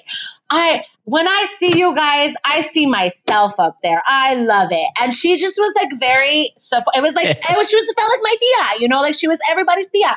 She was just giving Yep. us love, shedding light, and things like that. And she's like, I told my comadres to come to the show tonight because I was like, you have to see Hell these women. You have to see them. Like, you know, she's like, that's us when we're being funny kind of a thing. And like, I like, I get really touched when people say shit like that. So like, I always have to like fight the tears and be like, thank you so much. Um, and, but I was like, that's so great. I was like, that's, that's it. Like, that's Yep. the whole thing, Yep. you know, like representation matters. And the fact that you're like, yo, these four women on stage make me think of me and my homegirls doing our thing. I was like, that's that's the whole gap. That's Like, it. Yeah. That's it. We can go home. We're good. Yep. You know? That's it. Um, so it's been a really huge, um, and particularly with the Dia de los Muertos show, it's been a really huge, um, like blessing and honor and just like a big compliment that people, you know, like watched it, have responded to it as well as they have. yeah. We raised, I think, five hundred dollars or something, a little more than that, something like that. Congrats. Congrats. Thank you. Um, yeah, and all of those proceeds went to Black Lives Matter Chicago and to Raices in Tejas, who do um, legal services for refugees and immigrants. Um, so yeah, it was a really big, uh, it was a big to do, and like the thing that I'm really excited about. Um, with that, because we now have this piece, is I want to work on. Um, uh, they've already know I've said this, so this is me like saying it so that I do it um, I I want to work on um, growing this sort of video version of the show, um, and I want to apply for like grants so I can get money to do it. Um, and so I'm like, okay, well we have we have a whole video you can watch about what we're offering because it's all it's it it it it scratches off a lot of the the boxes on grant stuff, right? It's cultural, it's educational, it's femme, it's queer, it's all of the things, Yeah. right? So I'm like, we could we could like throw it out, and like my dream in my in my mind's heart, um, I would love to eventually be able to do our live show um, again. Um, I would love to be able to do it in Oaxaca. I would be, love to be able to do it in Mexico City. Like I would love to be able to like travel um, to Mexico and to be able to like, and not just like a one and done. Like I want to create relationships with with people there and people who are in charge of like, you know, cultural events during that whole you know semana and like being like yes we'd like to be part of it. We want to be there. We want to like how do we you know? And so i know some people who are down there who have connections to some you know artist folk and i'm like all right all right. Like let's do that. Um but yeah like my big dream is to like get the grant money to like be able to go to mexico perform the show there or perform it along you know in the southwest along the border to perform it in a lot of different places and just be able to offer this very um it's unique. It's a unique Yeah. thing. I don't i've never really seen um other people i, I i've i'm i'm have i ever seen it? I don't know if i've seen people do improv with this with a with a particular cultural lens that is this specific Yeah. um in terms of like a ritualistic holiday Yep. um so that's that's different. And i'm like ooh like and i'm sure there's other people doing it like in the world. Like it's I, I we can't be the only ones. Um like no idea is original in that regard. So i'm like okay like how do we get access to these people? Like what do we how do we Mhm. learn from them? How do we you know all of those things? So like i would love to like grow the show in that way. And again if there's another pandemic or something i would love to have that grant money to be like let's make another movie with it. Right. let me expand it. I think one of the things that um that we really would love to do if we uh, we'll probably do another film version of it again next year is my gut is my my thinking. Um is that I want to open it up to invite other women or other femmes to like play because we are we're all white Dinas, you know, like we're all Mhm, super light, mhm. and like I, I'm like, well, like I would love to have somebody pers- portray Celia Cruz and tell her story. You know, I would like I would love to get Afro Latinas. I would love to get uh, Asian Yeah. Latinas. I would love to get you know like the we come in all different shades and colors and experiences, and I would love to be able to like invite other folks to like into this process to tell these stories and pay them. Like that's where the grant money comes in, right? I'm like. Right, There's certain right. artists that I'm like, I would love to see you do this. I would love to see you write that. I would love to help be the like the midwife to you birthing that idea or that character. And I want to be able to pay you, you know, what you're worth to do it. Um, Absolutely. so that's the other thing where it's like, okay, like, and it's, I think for me and for so many of us, like, it's always, um, and this is where, this is where I feel like I, I bump up against TikTok culture, right? Where I'm like, I Mhm. want the work, and sort of to your point too, right? Where you were like, you want it to feel more purposeful, and I, where I'm like, okay, well, I want the, the process always has to be for the large, like for it has to be in purpose and it has to be with like a greater uh, uh, momentum for me where i'm like Mhm. I, if i'm doing this if i'm going to put my all of this you know if i'm going to put a month of no sleep or whatever recovery into it um, i want it to be for the benefit of all and not just some i want it to Mm. be for the uh, inclusivity of as many as possible i want it to Mhm. be with the objective of um, providing people uh, a space or a, a um, experience that they feel connected to or can connect to. And that takes time. It takes effort. It takes energy. It takes diligence. It takes patience. And I suck at patience for myself. Uh, I'd be patient with a lot of other people. I suck at patience for myself. I know how that feels. I know. I know that feeling all too well.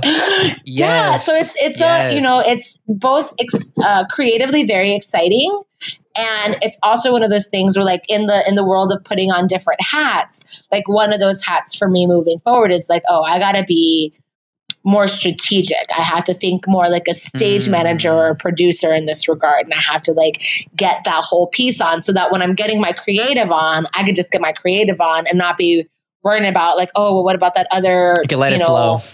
yeah, exactly. You know, so I feel like that's uh that's where some of the hiccuping was, right? Because it was like Mm. in the same day that I'm that I'm uh you know directing the piece is all in that same day. I'm also like acting in that piece. I'm also like, okay, well let me fix hair and makeup. Okay, well let me like, you know, all the things. And it like as fun as that can be, um, if we had had more time, I think, in terms of just like being able to spread out shooting days, Yeah. because I think we shot, we really realistically only shot two days back to back, and then one day of pickup shots, and that was it. Wow. Um, wow. yeah. For Yeah. what? Well, that was at 30 minutes, right? For a 30 minute Yeah. film, that's insane. Yeah, no, it was insane. That is insane, insane. dude. It was. I mean, we Wow. were not by the. I, I joke uh, that like you know by the time we were at like 3 a.m. into Monday morning or whatever, um, you know, we're all punch drunk and tired and like not our best selves and just being fucking cranky with each other. And like I was like, you know what?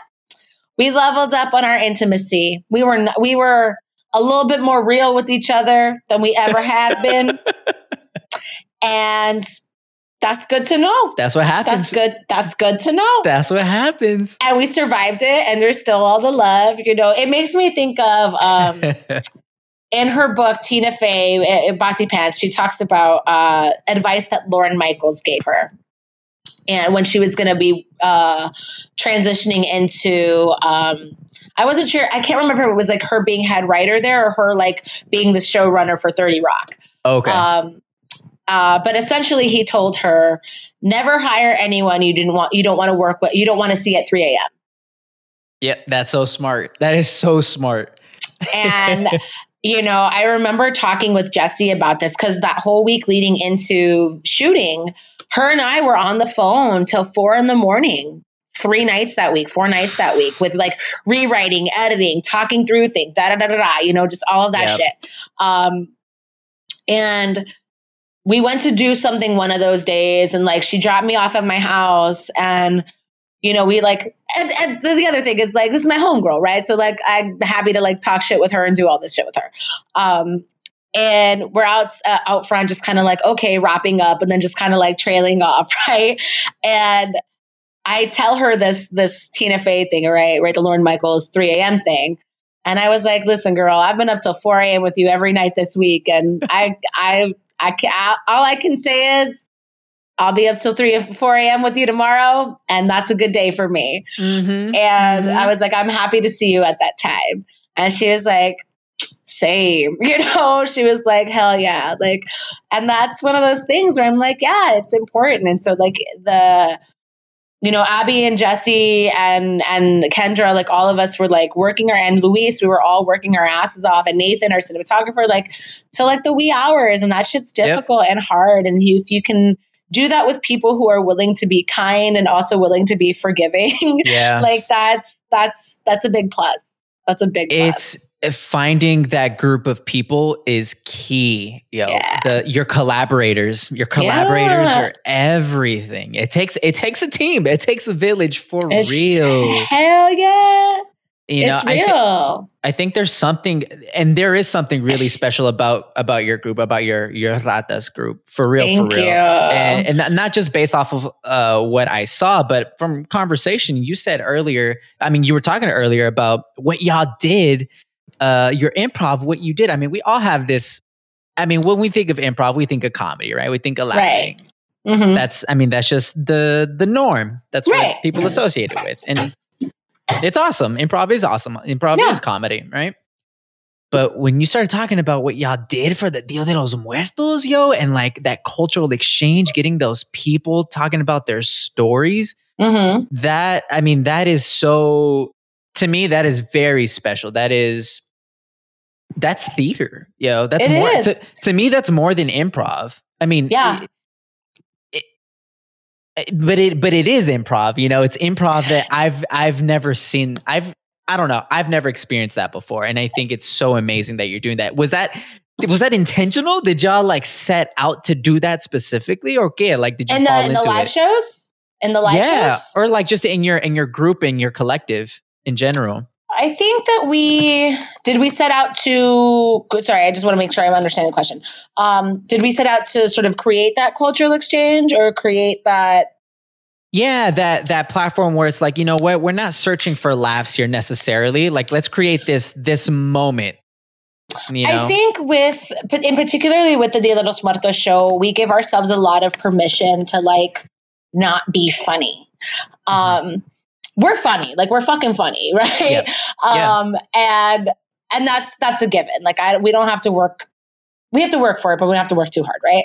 Um and I think for Dia de los Muertos, one of the things going into it initially into those first live shows was giving ourselves just being like listen because we are dealing with with with live ammo we're dealing with somebody's you know past loved one you know we have to be really respectful and we have to be really really um generous with how we handle that um Mhm. and i think because and and for me when we were sort of getting ready to do it the first time i was like because each of us took turns interviewing somebody um my main thing was like you know and it was a lot of like doing a lot of the teaching artist training that i've like done with you and other folks at et where it was just like i really like we need to be present with that person.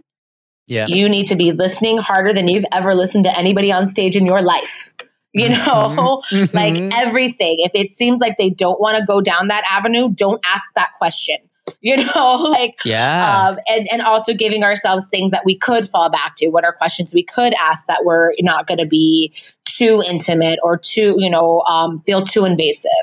Um, and thankfully everyone and again like it was always an invitation. We we told everyone we were like you do not have to put a name in. If you if you want to just be in the room that is more than enough. Like but if you want to Yeah. participate in this particular way know that this is what will happen with this. Um, and so because it was invitational everyone who did offer something was very aware of what would be happening with it. So there was already buy-in right? So when we got like a bowl full of names we were like okay we have a lot of buy-in in this room. Um, and and I think that speaks to um, to to all of our our collective um, care. I think was what that Mhm. speaks to, and like uh, the way that we want to take care of people, and the way that we want to make sure that like if we are asking you to do this very vulnerable thing with us, we are going to absolutely take care of you. Um, and Yeah. people were really, really responsive and lovely. I think we do have that video. We have one of those videos up. I think our first video, our first Dia de los Muertos, just the live show, um, is up on our YouTube channel too. Um, Okay. Yeah. Okay, If you want to take a peek at that, like you can see some of that. But yeah, it's very, it's not solo sketch. So it's just very different than what the Dia de los Muertos 2020 is. Um, but yeah, I just think it's so I, I just think it's so cool because we're so used to like sketch comedy improv. Yeah. You know what I mean? And and I, I know how big improv is for you. I mean, since I've known you, improv was like what I associated Yeah. you as. You know, like Marilet at Yeah. improv. Like that's she's so great at it, and that's that's a big part of who Thanks, she is. You know, and yeah, of course. uh, um, and I I think as as an actor, I allow improv to guide me and to explore Mhm. characters and certain Yeah. roles and and really just um throw things against the wall, right? That's what improv allows me. I'm not necessarily searching for laughs or comedy all the time, right? Is obviously that for me, it's important to access that in order to to explore those characters and for and for what I'm I'm creating artistically. Do you think tapping into that spectrum, whatever that is, is important as a human being too? I do. I feel like um I feel like all of the rules of improv make you a good like a a present person. Right? So if the if the rule is I'm going to listen. I'm going to listen wholeheartedly to you, to your body, to your breath. I'm just going to be present to you and my whole job is to make you look good, to listen to you and make you look good. Like imagine approaching a challenging conversation Mhm. with that mindset Mhm. Going into a conversation with your mom, your your ex, whoever it is, right? Like where you're like, ooh, I'm gonna have a lot of feelings about this. Um, but going in with the mindset of like, I'm gonna listen, I'm gonna listen as hard as I can, and I'm gonna I'm gonna take care of this person. Um, granted, take care of serve you, all the things, right? There's a lot of different things, but it's like the tenets of listening, the tenets of being a good scene partner are also the tenets of just being present during a conversation. The tenets of being of of rules like yes anding, right? Like again, the why not versus the why people. The no buts are the why people. The yes and are the why not. You know, um, and those things can look little or big on a day to day basis. And I think that that's um, that there is a lot of merit to what improv can teach you both uh, just as a per- just as a person. Like i feel like a lot of um, one of the things that I, I found about improv like sort of being in improv in, in san francisco versus being in improv in chicago in chicago it's a whole industry. It's a whole pipeline right? You have there's a direct pipeline from second city to to saturday night live. Um, there is thousands of people who move to Chicago every year with the sole purpose of being like, I'm going to do improv. I'm going to do sketch. I'm going to go to the Annoyance and IO and Second City, and then I'm going to go to SNL, and then I'm going to go whatever, right? Like there's the whole mythos of comedy here. Um, and in San Francisco, the comedy landscape, I would say, is more related to stand up than it is to improv Mhm. or sketch. Um, there's an amazing stand-up scene in San Francisco. There's a great deal of stand-ups who have come out of SF or who have who who did time in SF before they got big. Um, Ali Wong, born and raised San Right. Francisco. Yep. I saw her do open mics at the Brainwash Cafe on Folsom and 8th. Wow. You know, no like, shit. Um, yeah, you know, Guy Branum, who wrote for Mindy Project. I saw him do sets at Brainwash. You know, there's a W. Kamau Bell, who's on CNN. You know, like all of these people who are like uh, Kevin Avery, who won a fucking Emmy for the t- the Daily Show. Saw him do open mics in SF. Yep. You know, so like I feel like the comedy landscape in San Francisco and the Bay tends to be a little bit more um, uh, stand up. Or Aisha Tyler, she's another one, Mm. uh, also SF native. Um, so doing improv there and sort of seeing like who was taking improv, what was happening and with improv. A lot of the people that I met um, at Leela, which is where I ended up studying mostly and then teaching, um, is were were people who were like in the tech industry. And like the tech world figured out that like oh if you do improv that makes you more like a human. So like go go take lessons. We'll we'll pay for all of our you know all of our uh what is it programmers to go take improv lessons um, so I'd be te- I would be teaching Monday night drop in classes, and like I'd be like, oh, just like go around the circle, say who you are, and like something about yourself, and automatically, like in America, that means let me tell you what I do for a living. Right. And, Yep. Yep. so Good old um, corporate America. exactly, let me tell you what I do for a living, so you know how to treat me. Yeah. Um, and Yep. so, uh, so you know how important I am. I work at Google. Um, and what was also interesting, Carlos, is all of these people who are like, I work at Google, I work at Facebook, I work at Amazon, I work wherever. Like, and granted, I'm making that voice, but by and large, many of these people were very nice. Some of them, not so much, um, but Uh-huh, many of them uh-huh. very, very kind. Um, it was always a really interesting thing being like when they were like, "Where are you from?" I was like, "Here." No, but like, where are you from? No, I'm from here. I was born and raised here in San Francisco. I didn't move anywhere. I just was born here. I've never left here. Here I am. And, like, um, and and so they would also have that like uh, reaction of like, oh, like I am sorry for being responsible for the gentrification. Um, So it was always really Mm. so it, it prompted many interesting conversations, right? And like to that Mhm. to that extent of like being a human and being a person, right? It was like okay, well, like here we are doing this this improv thing that has made us now both uh, uh, play together and we've laughed and we've shared these things and now we're learning about each other as human because one of the things that um, we would usually do after a drop-in class is we would invite people to go to the uh, the chieftain which was just around the corner because uh, Leela operated out of um, they still do out of the uh, Chronicle building and Mm. um, and so we'd go around the corner to the chieftain and like just like have a beer with people who were in class and get to know people and just sort of like create community in that way right um, which was awesome I loved that and so we'd go to the bar and we'd talk and we oh, okay, everyone's like, I'm from XYZ, none of them being SF or the Bay Area proper. And Right. uh and so they would were very would get very curious about like what my experience was like being being a native of San Francisco and being somebody who's witnessed um, the city change, you know, radically in a short period of time. And I was, I, you know me, I don't sugarcoat. like, I'd be like, Yeah, well, yeah. let me tell you why. Um, And then, and then, of course, because I'm me, I'd also be like, "Well, here's what you can go back and tell uh, the people you work for about San Francisco that they're disenfranchising." Okay, okay. um, you go over to Facebook and you tell that Mark Zuckerberg all the following. Uh-huh. Here's a Um, list. even though, even though he's already listening, he's already listening. Yeah, I'm telling you, he's he's in your Uh, snowball. yeah. He's he's in your snowball. he's in. He's right here. He's in the snowball. he's listening with little. Yo, I just I His little baby's just gonna come I out. just watched um Snowden. The the movie, I Uh-huh. don't know if you saw that. That shit is insane.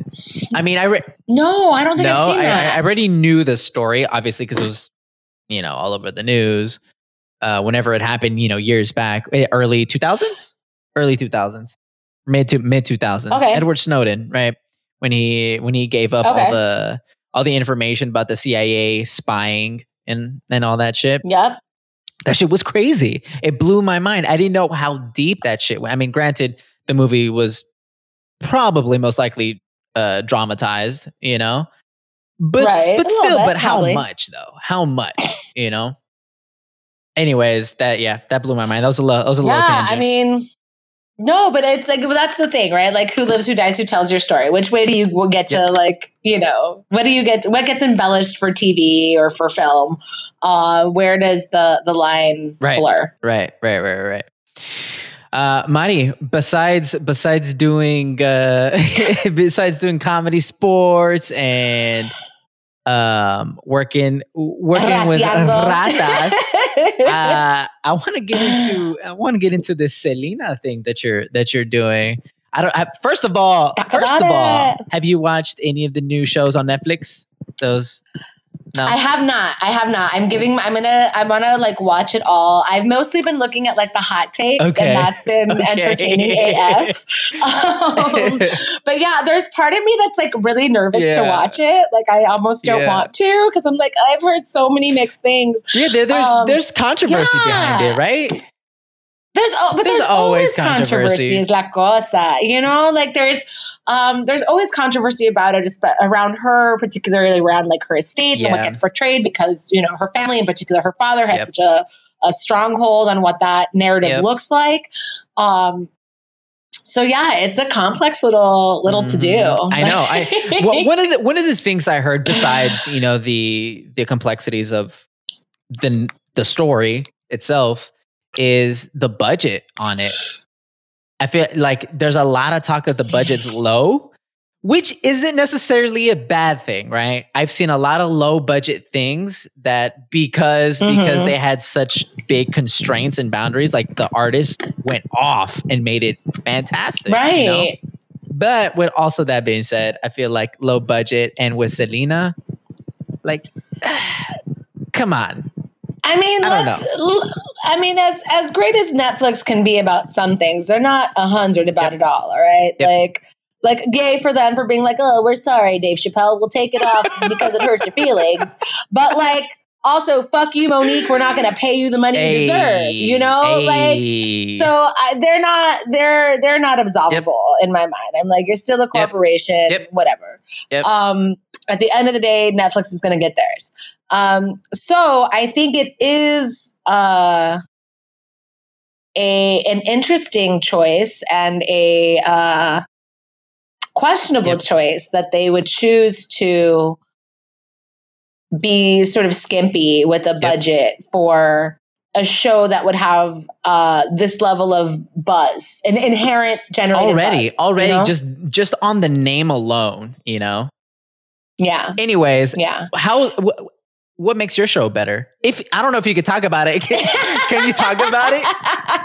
You- yeah, I can totally Okay, talk about okay. it. Yeah. So we did a show last year. Um, it- so our the last run that we did at the Annoyance, uh, we did six week run, and each week of our run we had a different theme for the show, and so we closed our our run with our Selena show, and so the show is called the Invocation of Selena. And essentially, the show that we presented is one show, and then the show that like exists in our minds that has like the Sábado Gigante budget is a whole other show. Um, so the show that we presented uh, last year um, was similar to the the Dia de los Muertos in that it was solo sketch show. So each of us was doing a different character piece or different character Mhm. pieces. We each did two pieces. Um, and so the show opened with us ratas coming out, doing our thing, and sort of invoking Selena, like doing a doing a little brujerias to invoke Selena. It involved like a slice of pizza, a bustier, some red lipstick, hoop earrings, like getting the audience to go like, ay, como me duele, like doing a whole thing, right? Um, and then we had a Selena appear in the form of like a little Lego Selena in like a bedazzled box. Um, and like she was all like voiceovers from interviews whenever we would talk to her, right? Um, which was just really cute. Uh-huh. Um, and so then each of us, we we used essentially the um, the film Selena as the inspiration from the show.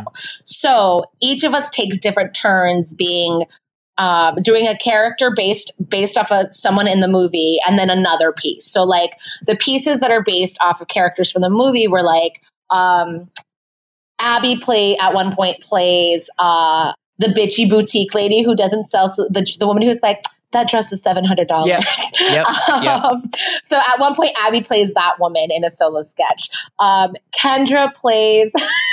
this might be my favorite one. Um, remember in the movie when they're playing in Monterrey and the the fucking the the Incendio is about to Oh, yeah, collapse, and the yeah, stage yep, is going to collapse because they're all the people and have to stop, right?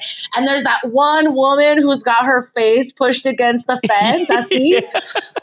Kendra does a sketch as that woman Wow. and like the whole and it's like the the sketch is like her like coming out of the hospital with all of these uh like wow. um injuries but being like i don't care i got to see selena you This know Um, is so genius. it's literally like spin-offs of the characters that you would not think.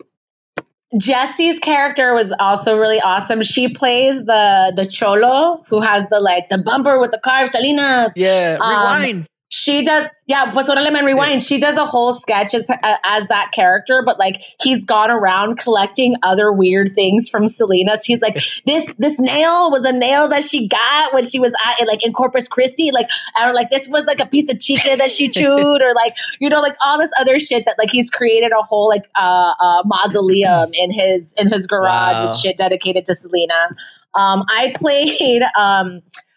I didn't play Yolanda, but I played Lupe Ontiveros, the actress who played Yolanda. oh, okay. So I do I do a monologue as Lupe, being like, "You guys, I'm not Yolanda. like I'm an actor."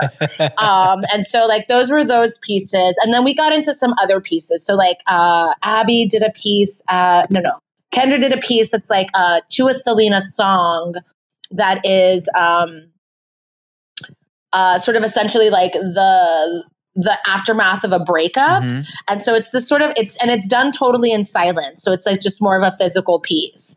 Um but you hear selena playing throughout this Oh, piece. cool. um abby did a piece as like uh as being like i'm auditioning for the selena the netflix selena series. Um and so she's like her her audition for that but she's uh, like in the piece she's also like oh like i auditioned for the movie when i was little but you guys didn't want to give it to me. You know like so like all of that shit. And then jesse's piece fucking kills me. Jesse's piece is like a selena song medley. So she plays a um we got the only two other people to appear in the show that were not Ratas de Dos Patas were our friends Neftali and Alexis. And they were in Je- in the background of Jesse's sketch, Mhm. and they um because they were playing a Selena y los Dinos tribute band. Ooh. And so uh, Neftali was dressed as AB, Alexis was dressed as Suzette. And so essentially, like, Jesse comes in as the Selena impersonator uh, who just got dumped by her boyfriend. And she's using all of these Selena songs to, like, work out this relationship. uh, and so she, she does, like, you know, little, like, little 20 second lip syncs to like five different songs. Um, and it's really, really funny because Jess, Jessie, my, one of my favorite things about her as a performer is her face. She has such an expressive face and she's just not afraid to be like goofy and weird and silly. And so she makes the best, weirdest faces. Let me um, is she the one who played the nun? Yes. Yep. Yep. Yes. Yep. Oh, she's great. She's she's She's amazing. She's great. She's great. Yeah. Yes. And so she does that piece, and then my piece. I always laugh because I'm. I always joke that I'm like I'm not. I'm like no. I'm the bitch who's gonna make you cry. Like anytime on stage, I'm like no, no, no, no. I'm the not funny one of Rata los Patas. I'm here to be like. I'm here to be like feelings. um, so it's because the last piece I do is uh. Uh, we, we've we've started calling it Nena Talk, so it's like a TED Talk, but it's a Nena Talk. Yeah. Um, and it's Oh my essentially God, my. I love it. I love uh, it. it's my my sort of academic critique or or pondering of um, what would we be like? How would how would we culturally be different if Selena wasn't taken from us when she was taken from us? Mm. Um, I feel like a lot of times that when somebody dies really young, uh, we're like, oh, their potential, their potential, and we're left sort of wondering a whole lot about them as an individual, as their their journey as an artist has been cut short, all of that. And with someone like Selena, and I also compare it to uh, compare her to Ritchie Valens as well, Mhm. who was also another, you know, uh, Latin icon who died very. He was 18 years old when he Yep. died. He was only famous for six months before he died in that plane crash. Yep. And so, you know, these both of these icons who died very young, under the age of 25. She was what 22, he was 18 and like um for me I was like, well what how would we have be different? You know, like would there still be little kids in cages if you had a Selena who you know, who at this Selena I draw parallels between her and Beyonce not to Mm. fuck it up and Gina Rodriguez a bit about it, but to uh, but because there's a lot of similarities between the two of them. Yeah. They're both from Texas. They both came up in like family music bands. They both were like fashiony icons, you know. They uh, so there's a lot that's like similar in their in sort of the Wow. the the, the foundational roots, right? Um, and for me, I'm like, well, Selena's only, I think, eight years older than Beyonce. Yep. And so, like, what would it look like if Selena would have had her chance to release her lemonade, Yep. like what would what would her message be, have been? What would her calling have been to people? What, if- what was her call to action? Right? If Beyonce's Mm. if Beyonce's call to action with lemonade uh, with uh was formation, like let's get in formation, let's do this, let's have a stadium full of Black Panther dressed dancers Yep. up in this bitch.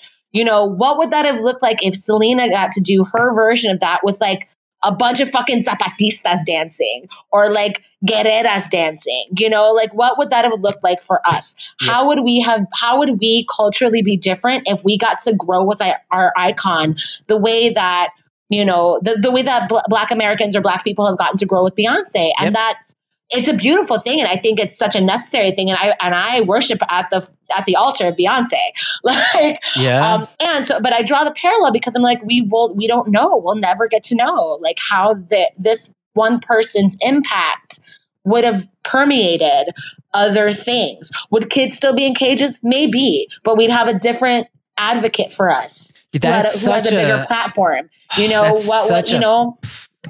That's such a powerful thought. Oh my god. Thank you. That's Um, but such yeah, so a like, power- but again, I'm like, I'm not here for the funny. I'm just gonna make you cry. Um, Obviously, you're making me feel shit right now. um, so yeah, so like that was like the piece that I I was you know, and then so after that we closed the sh- or transitioned to into um I had asked people on Facebook to be like to write in uh, where were you when you found out Selena died Mm. um, and so we ended up reading a bunch of these like quotes from people. So like one of them, one of my favorite ones was like, cause it's just a good laugh too. Um, it was like, I found out that night the way I got all of my news. They announced it on Primer Impacto. like, um, and the other thing that I, the other thing that I thought was important was I wanted to, I, I I asked people to put where they, like the city that they were in. So it was like, I Uh-huh. asked, you know, I got it from where I got all my news, Primer Impacto. San Antonio, Texas. You know, um, wow. you know, another person was like, um, my sister kept crying and I didn't understand why. I was in my bathroom, Chicago, Illinois. You know, like things like that. Yeah. Um, so like we we had read all of these these different accounts of where people were, and then we invited the audience to sort of share like where were you or when you found out kind of thing. Uh, Maricela happened to be there that night, and she's from Texas, so she was like, oh yeah, let me tell you. Oh yeah. Um, yeah. Oh dope. Um, so it was cool to just sort of have that that offer, you know, have them involved too. Um, and then we offered a toast and then like did a little dance, yeah. Um, but yeah, that was like the the like bare bones version of what the show was.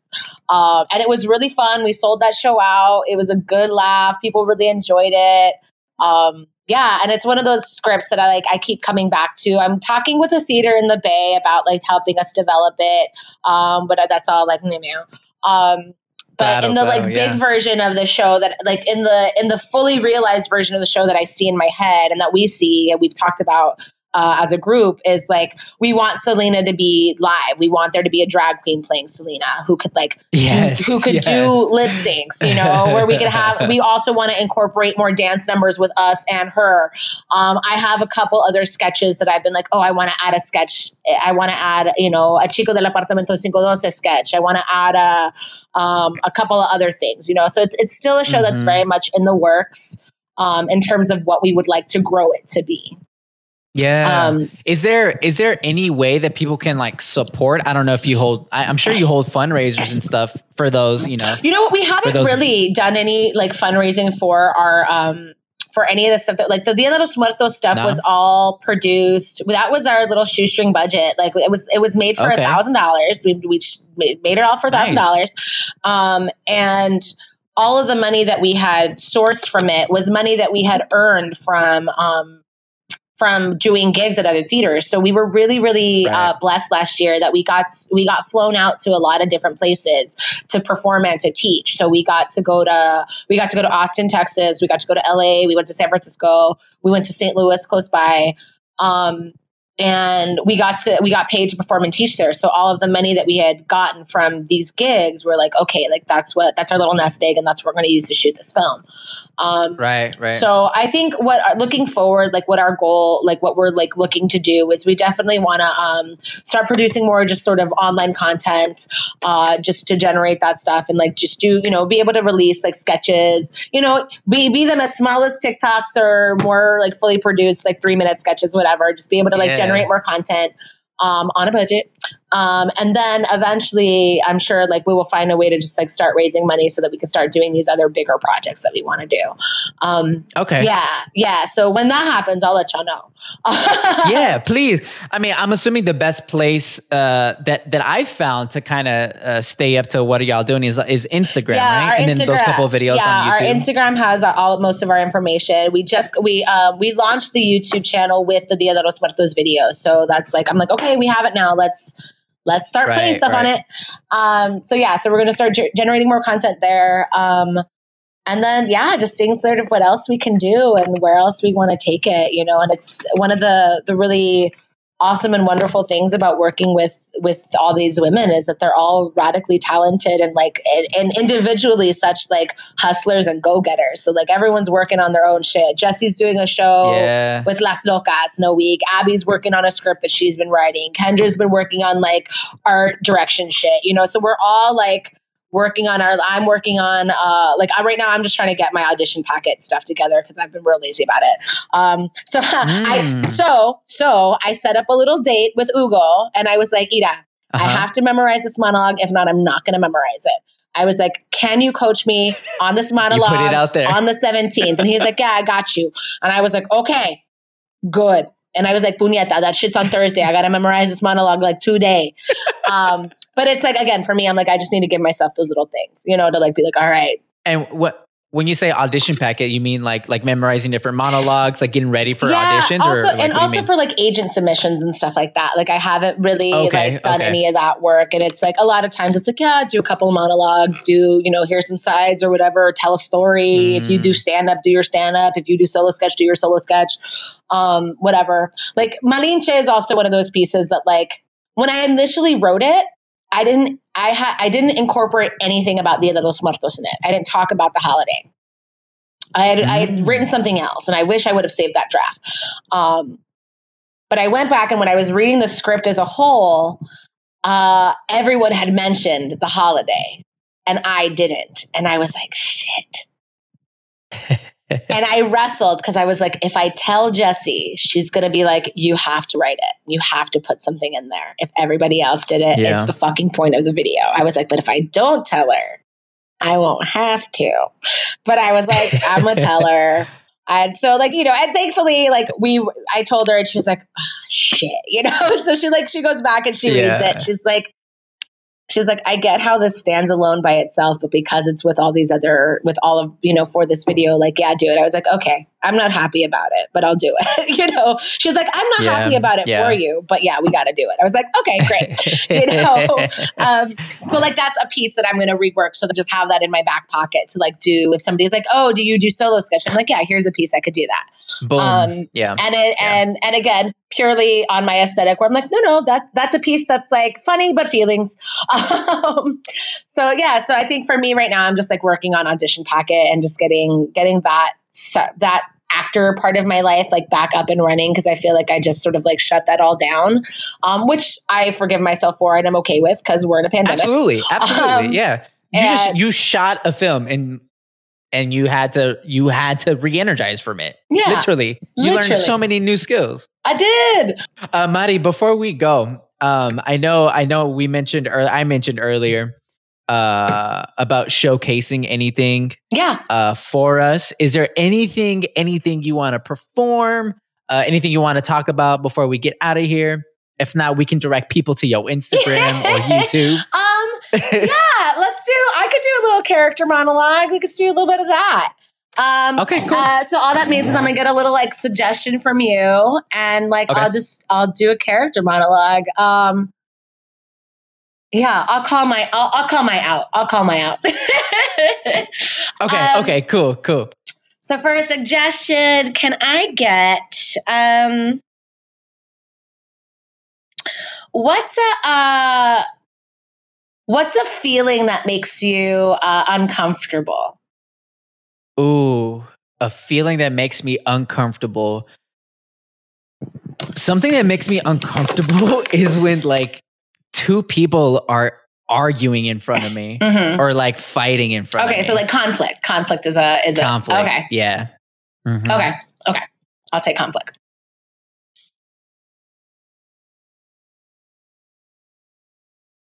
I'm go- I'm gonna need you to hear me this time. Okay? No, no, no, no. Go ahead. Mm-hmm. Mm-hmm. My fault. My fault. I did that. I did that. Okay. Okay. Okay. We're gonna just back up there a little bit, Ramon, because you didn't hear a thing I said. When I said that I wanted to go to Panchitas and not to Roscoe's, you got in my face, in my face, right here. You know that I have at least a one foot wall. Unless I have said it is okay. But no, you decided to dis. I am not finished, Ramona. You decided to disrespect. I am not finished. you decided to disrespect my space. I. I know. Yes, I love you too. I don't give a shit that we're in the middle of a Wendy's. You're going to hear what I have to say. Number two, thank you. Next time you passive aggressively ask me where I want to eat, because you ask me this every single day. But yet, you have no idea where you want to eat until I say where I want to eat. And then you're like, no, no, I don't feel like that. No. if that's how you feel, sabes where you can eat? Your mom's house. You can go all the way to Letty's house. I don't care how much traffic there is. Go over there, eat with your mom, cry into your atole. I don't care. Pull- I said, cry at your mom's house. Don't cry here. Ramon, pull it to. We are. There is a little girl playing with a toy over there. If she sees you cry, do you know how badly you're going to freak her out? I sit. I'm going to need you to take that fry, put it in your mouth, and chew to occupy your face so that it doesn't make all these mocos come out because you look ridiculous. ridiculous. We're all done. Thank you. ah. bravo, bravo, bravo. oh, that was great. yo. That was so great. You're a master. You're a true, true fucking master at, at what you do. Um, I know, I know we didn't talk about um uh, nearly close to all the things that you do. You're so talented. Um, I know we mainly focused on improv, but I'm glad we did because Yes. um, I've learned I've learned so much about improv from from watching you navigate through it and uh, and play with it, and also through uh, through your new mediums and through your uh, through your uh, new collectives y todo eso. So I was super happy we got to talk Me about it. too. It's so good to see you, man. yeah thank you thank you thank you you too um a few things before we Yeah, go i want to make sure that you you plug anything that you want to plug Yeah. um if you have if you have anything to plug so people can continue supporting Totes. following you Um, yeah, so uh, my personal uh, Instagram is at Marilet Martinez SF. Uh, you can find me there. Um, you can also find uh, Ratas de Dos Patas there. I believe our Instagram is at Ratas underscore de underscore dos underscore patas. Uh, that's on our Instagram. That also has our link tree to like our YouTube channel, as well as some other stuff that we got going on there. Um, what else? I'm on El Face. You can find me. I'm on Marilet Martinez. Although I will say I'm really bad at accepting friend requests from people I don't know. Um, I'm really bad. Yeah yeah yeah Um, I'll so- be like, so- I don't know you. I, for me too, like it sometimes it doesn't even alert me, or I just I don't realize it. It alerts me, so I don't even see it most of the times. I don't know if that happens or- to you. I just feel like if I don't know you, like I don't want you on my Facebook shit. Like I don't care if you follow, like Straight up, like, 'cause, straight like, up. Like, cause that's like where my family shit is too, you know. And I'm like, okay, Yep, um, yep. and I'm like, y'all don't need to be all up in their business. Mhm. Um, so that's that. Uh, Rata's YouTube channel. That's that, that, that. Oh, um, Comedy Sportz. They have an Instagram. I believe that's at. Uh, let me just make sure I know what that is. Um, they're on Twitch first and foremost. That's where you can watch our shows. Uh, and our Twitch channel is um, CSZN. Uh, and then let me just make sure I know the um, proper. Uh, yeah, so on Instagram we're uh, at Comedy Sportz. Sports is with a Z. Uh, at Comedy Sportz Shy C H I. Um, and you can watch Twitch there. Lots of funny people, but those are the main things that I'm I'm plugging. I think right now. Um, anything else I need to plug? I think that's it. I Cool. think that's it for now. Yeah. Cool, cool. Looking forward to to all the stuff y'all y'all put out, yo. Thank Um, you. And then I have one last itsy bitsy tiny question. Yeah. Go ahead, Will Pregunta. Spider. Go ahead. Before we say goodbye to everyone, and ask I ask everyone who who comes on the podcast this question, okay? In one word, what is art to you? Ooh. All. I had some, you know what's funny about I, it's the same answer I gave somebody else. Um, I, I, Ugo and I used to throw these Halloween parties, Mhm. and this one fellow who I think did a show with Ugo at Alter Alter Theater, um, came and I and he was dressed as a piece of art, I think, or an artist or something. He had overalls on that were like painted and all kind of stuff, uh, and he had people write on his overalls what they thought art was, and um, and maybe it's because I was a little bit like t- toasty at that point in the party, but uh, like I just turned around and this guy was like, "What is art? Write it on my overall," and I was just like, "All." That's all I wrote. I was like, "All." It's all art, all of it. If you choose to see it that way. Wow. Um, and I think that that that answer still holds water for me. So I will Mm. I will recommit to that. I think that there is art in in many many things that we do and and that are just out there. And if we are willing to see that in it, um, we're might be a little better off. I don't know. That's so beautiful. thank you, thank you, thank you, Marilet.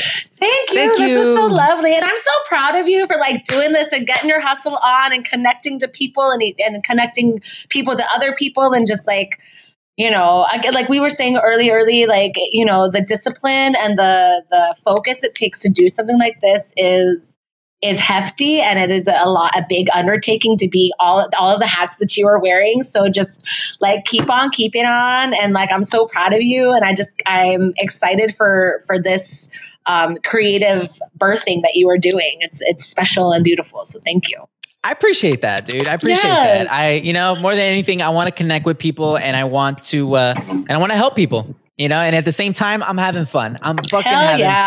fun. I love learning. I love talking. So, hey, it's all, it's all gravy right that's now. the one right Just It's all it, gravy. it, love it Yes, Mm, mm, yes. I know you're busy. I'm uh, I'm gonna stop the recording. Thank you, everyone. Thank you for listening. We'll get, we'll catch you on the other thanks one. everyone for listening Follow Marilet. Please, please follow her. yeah follow me We'll catch you on the on the flip side. Bye, everybody. bye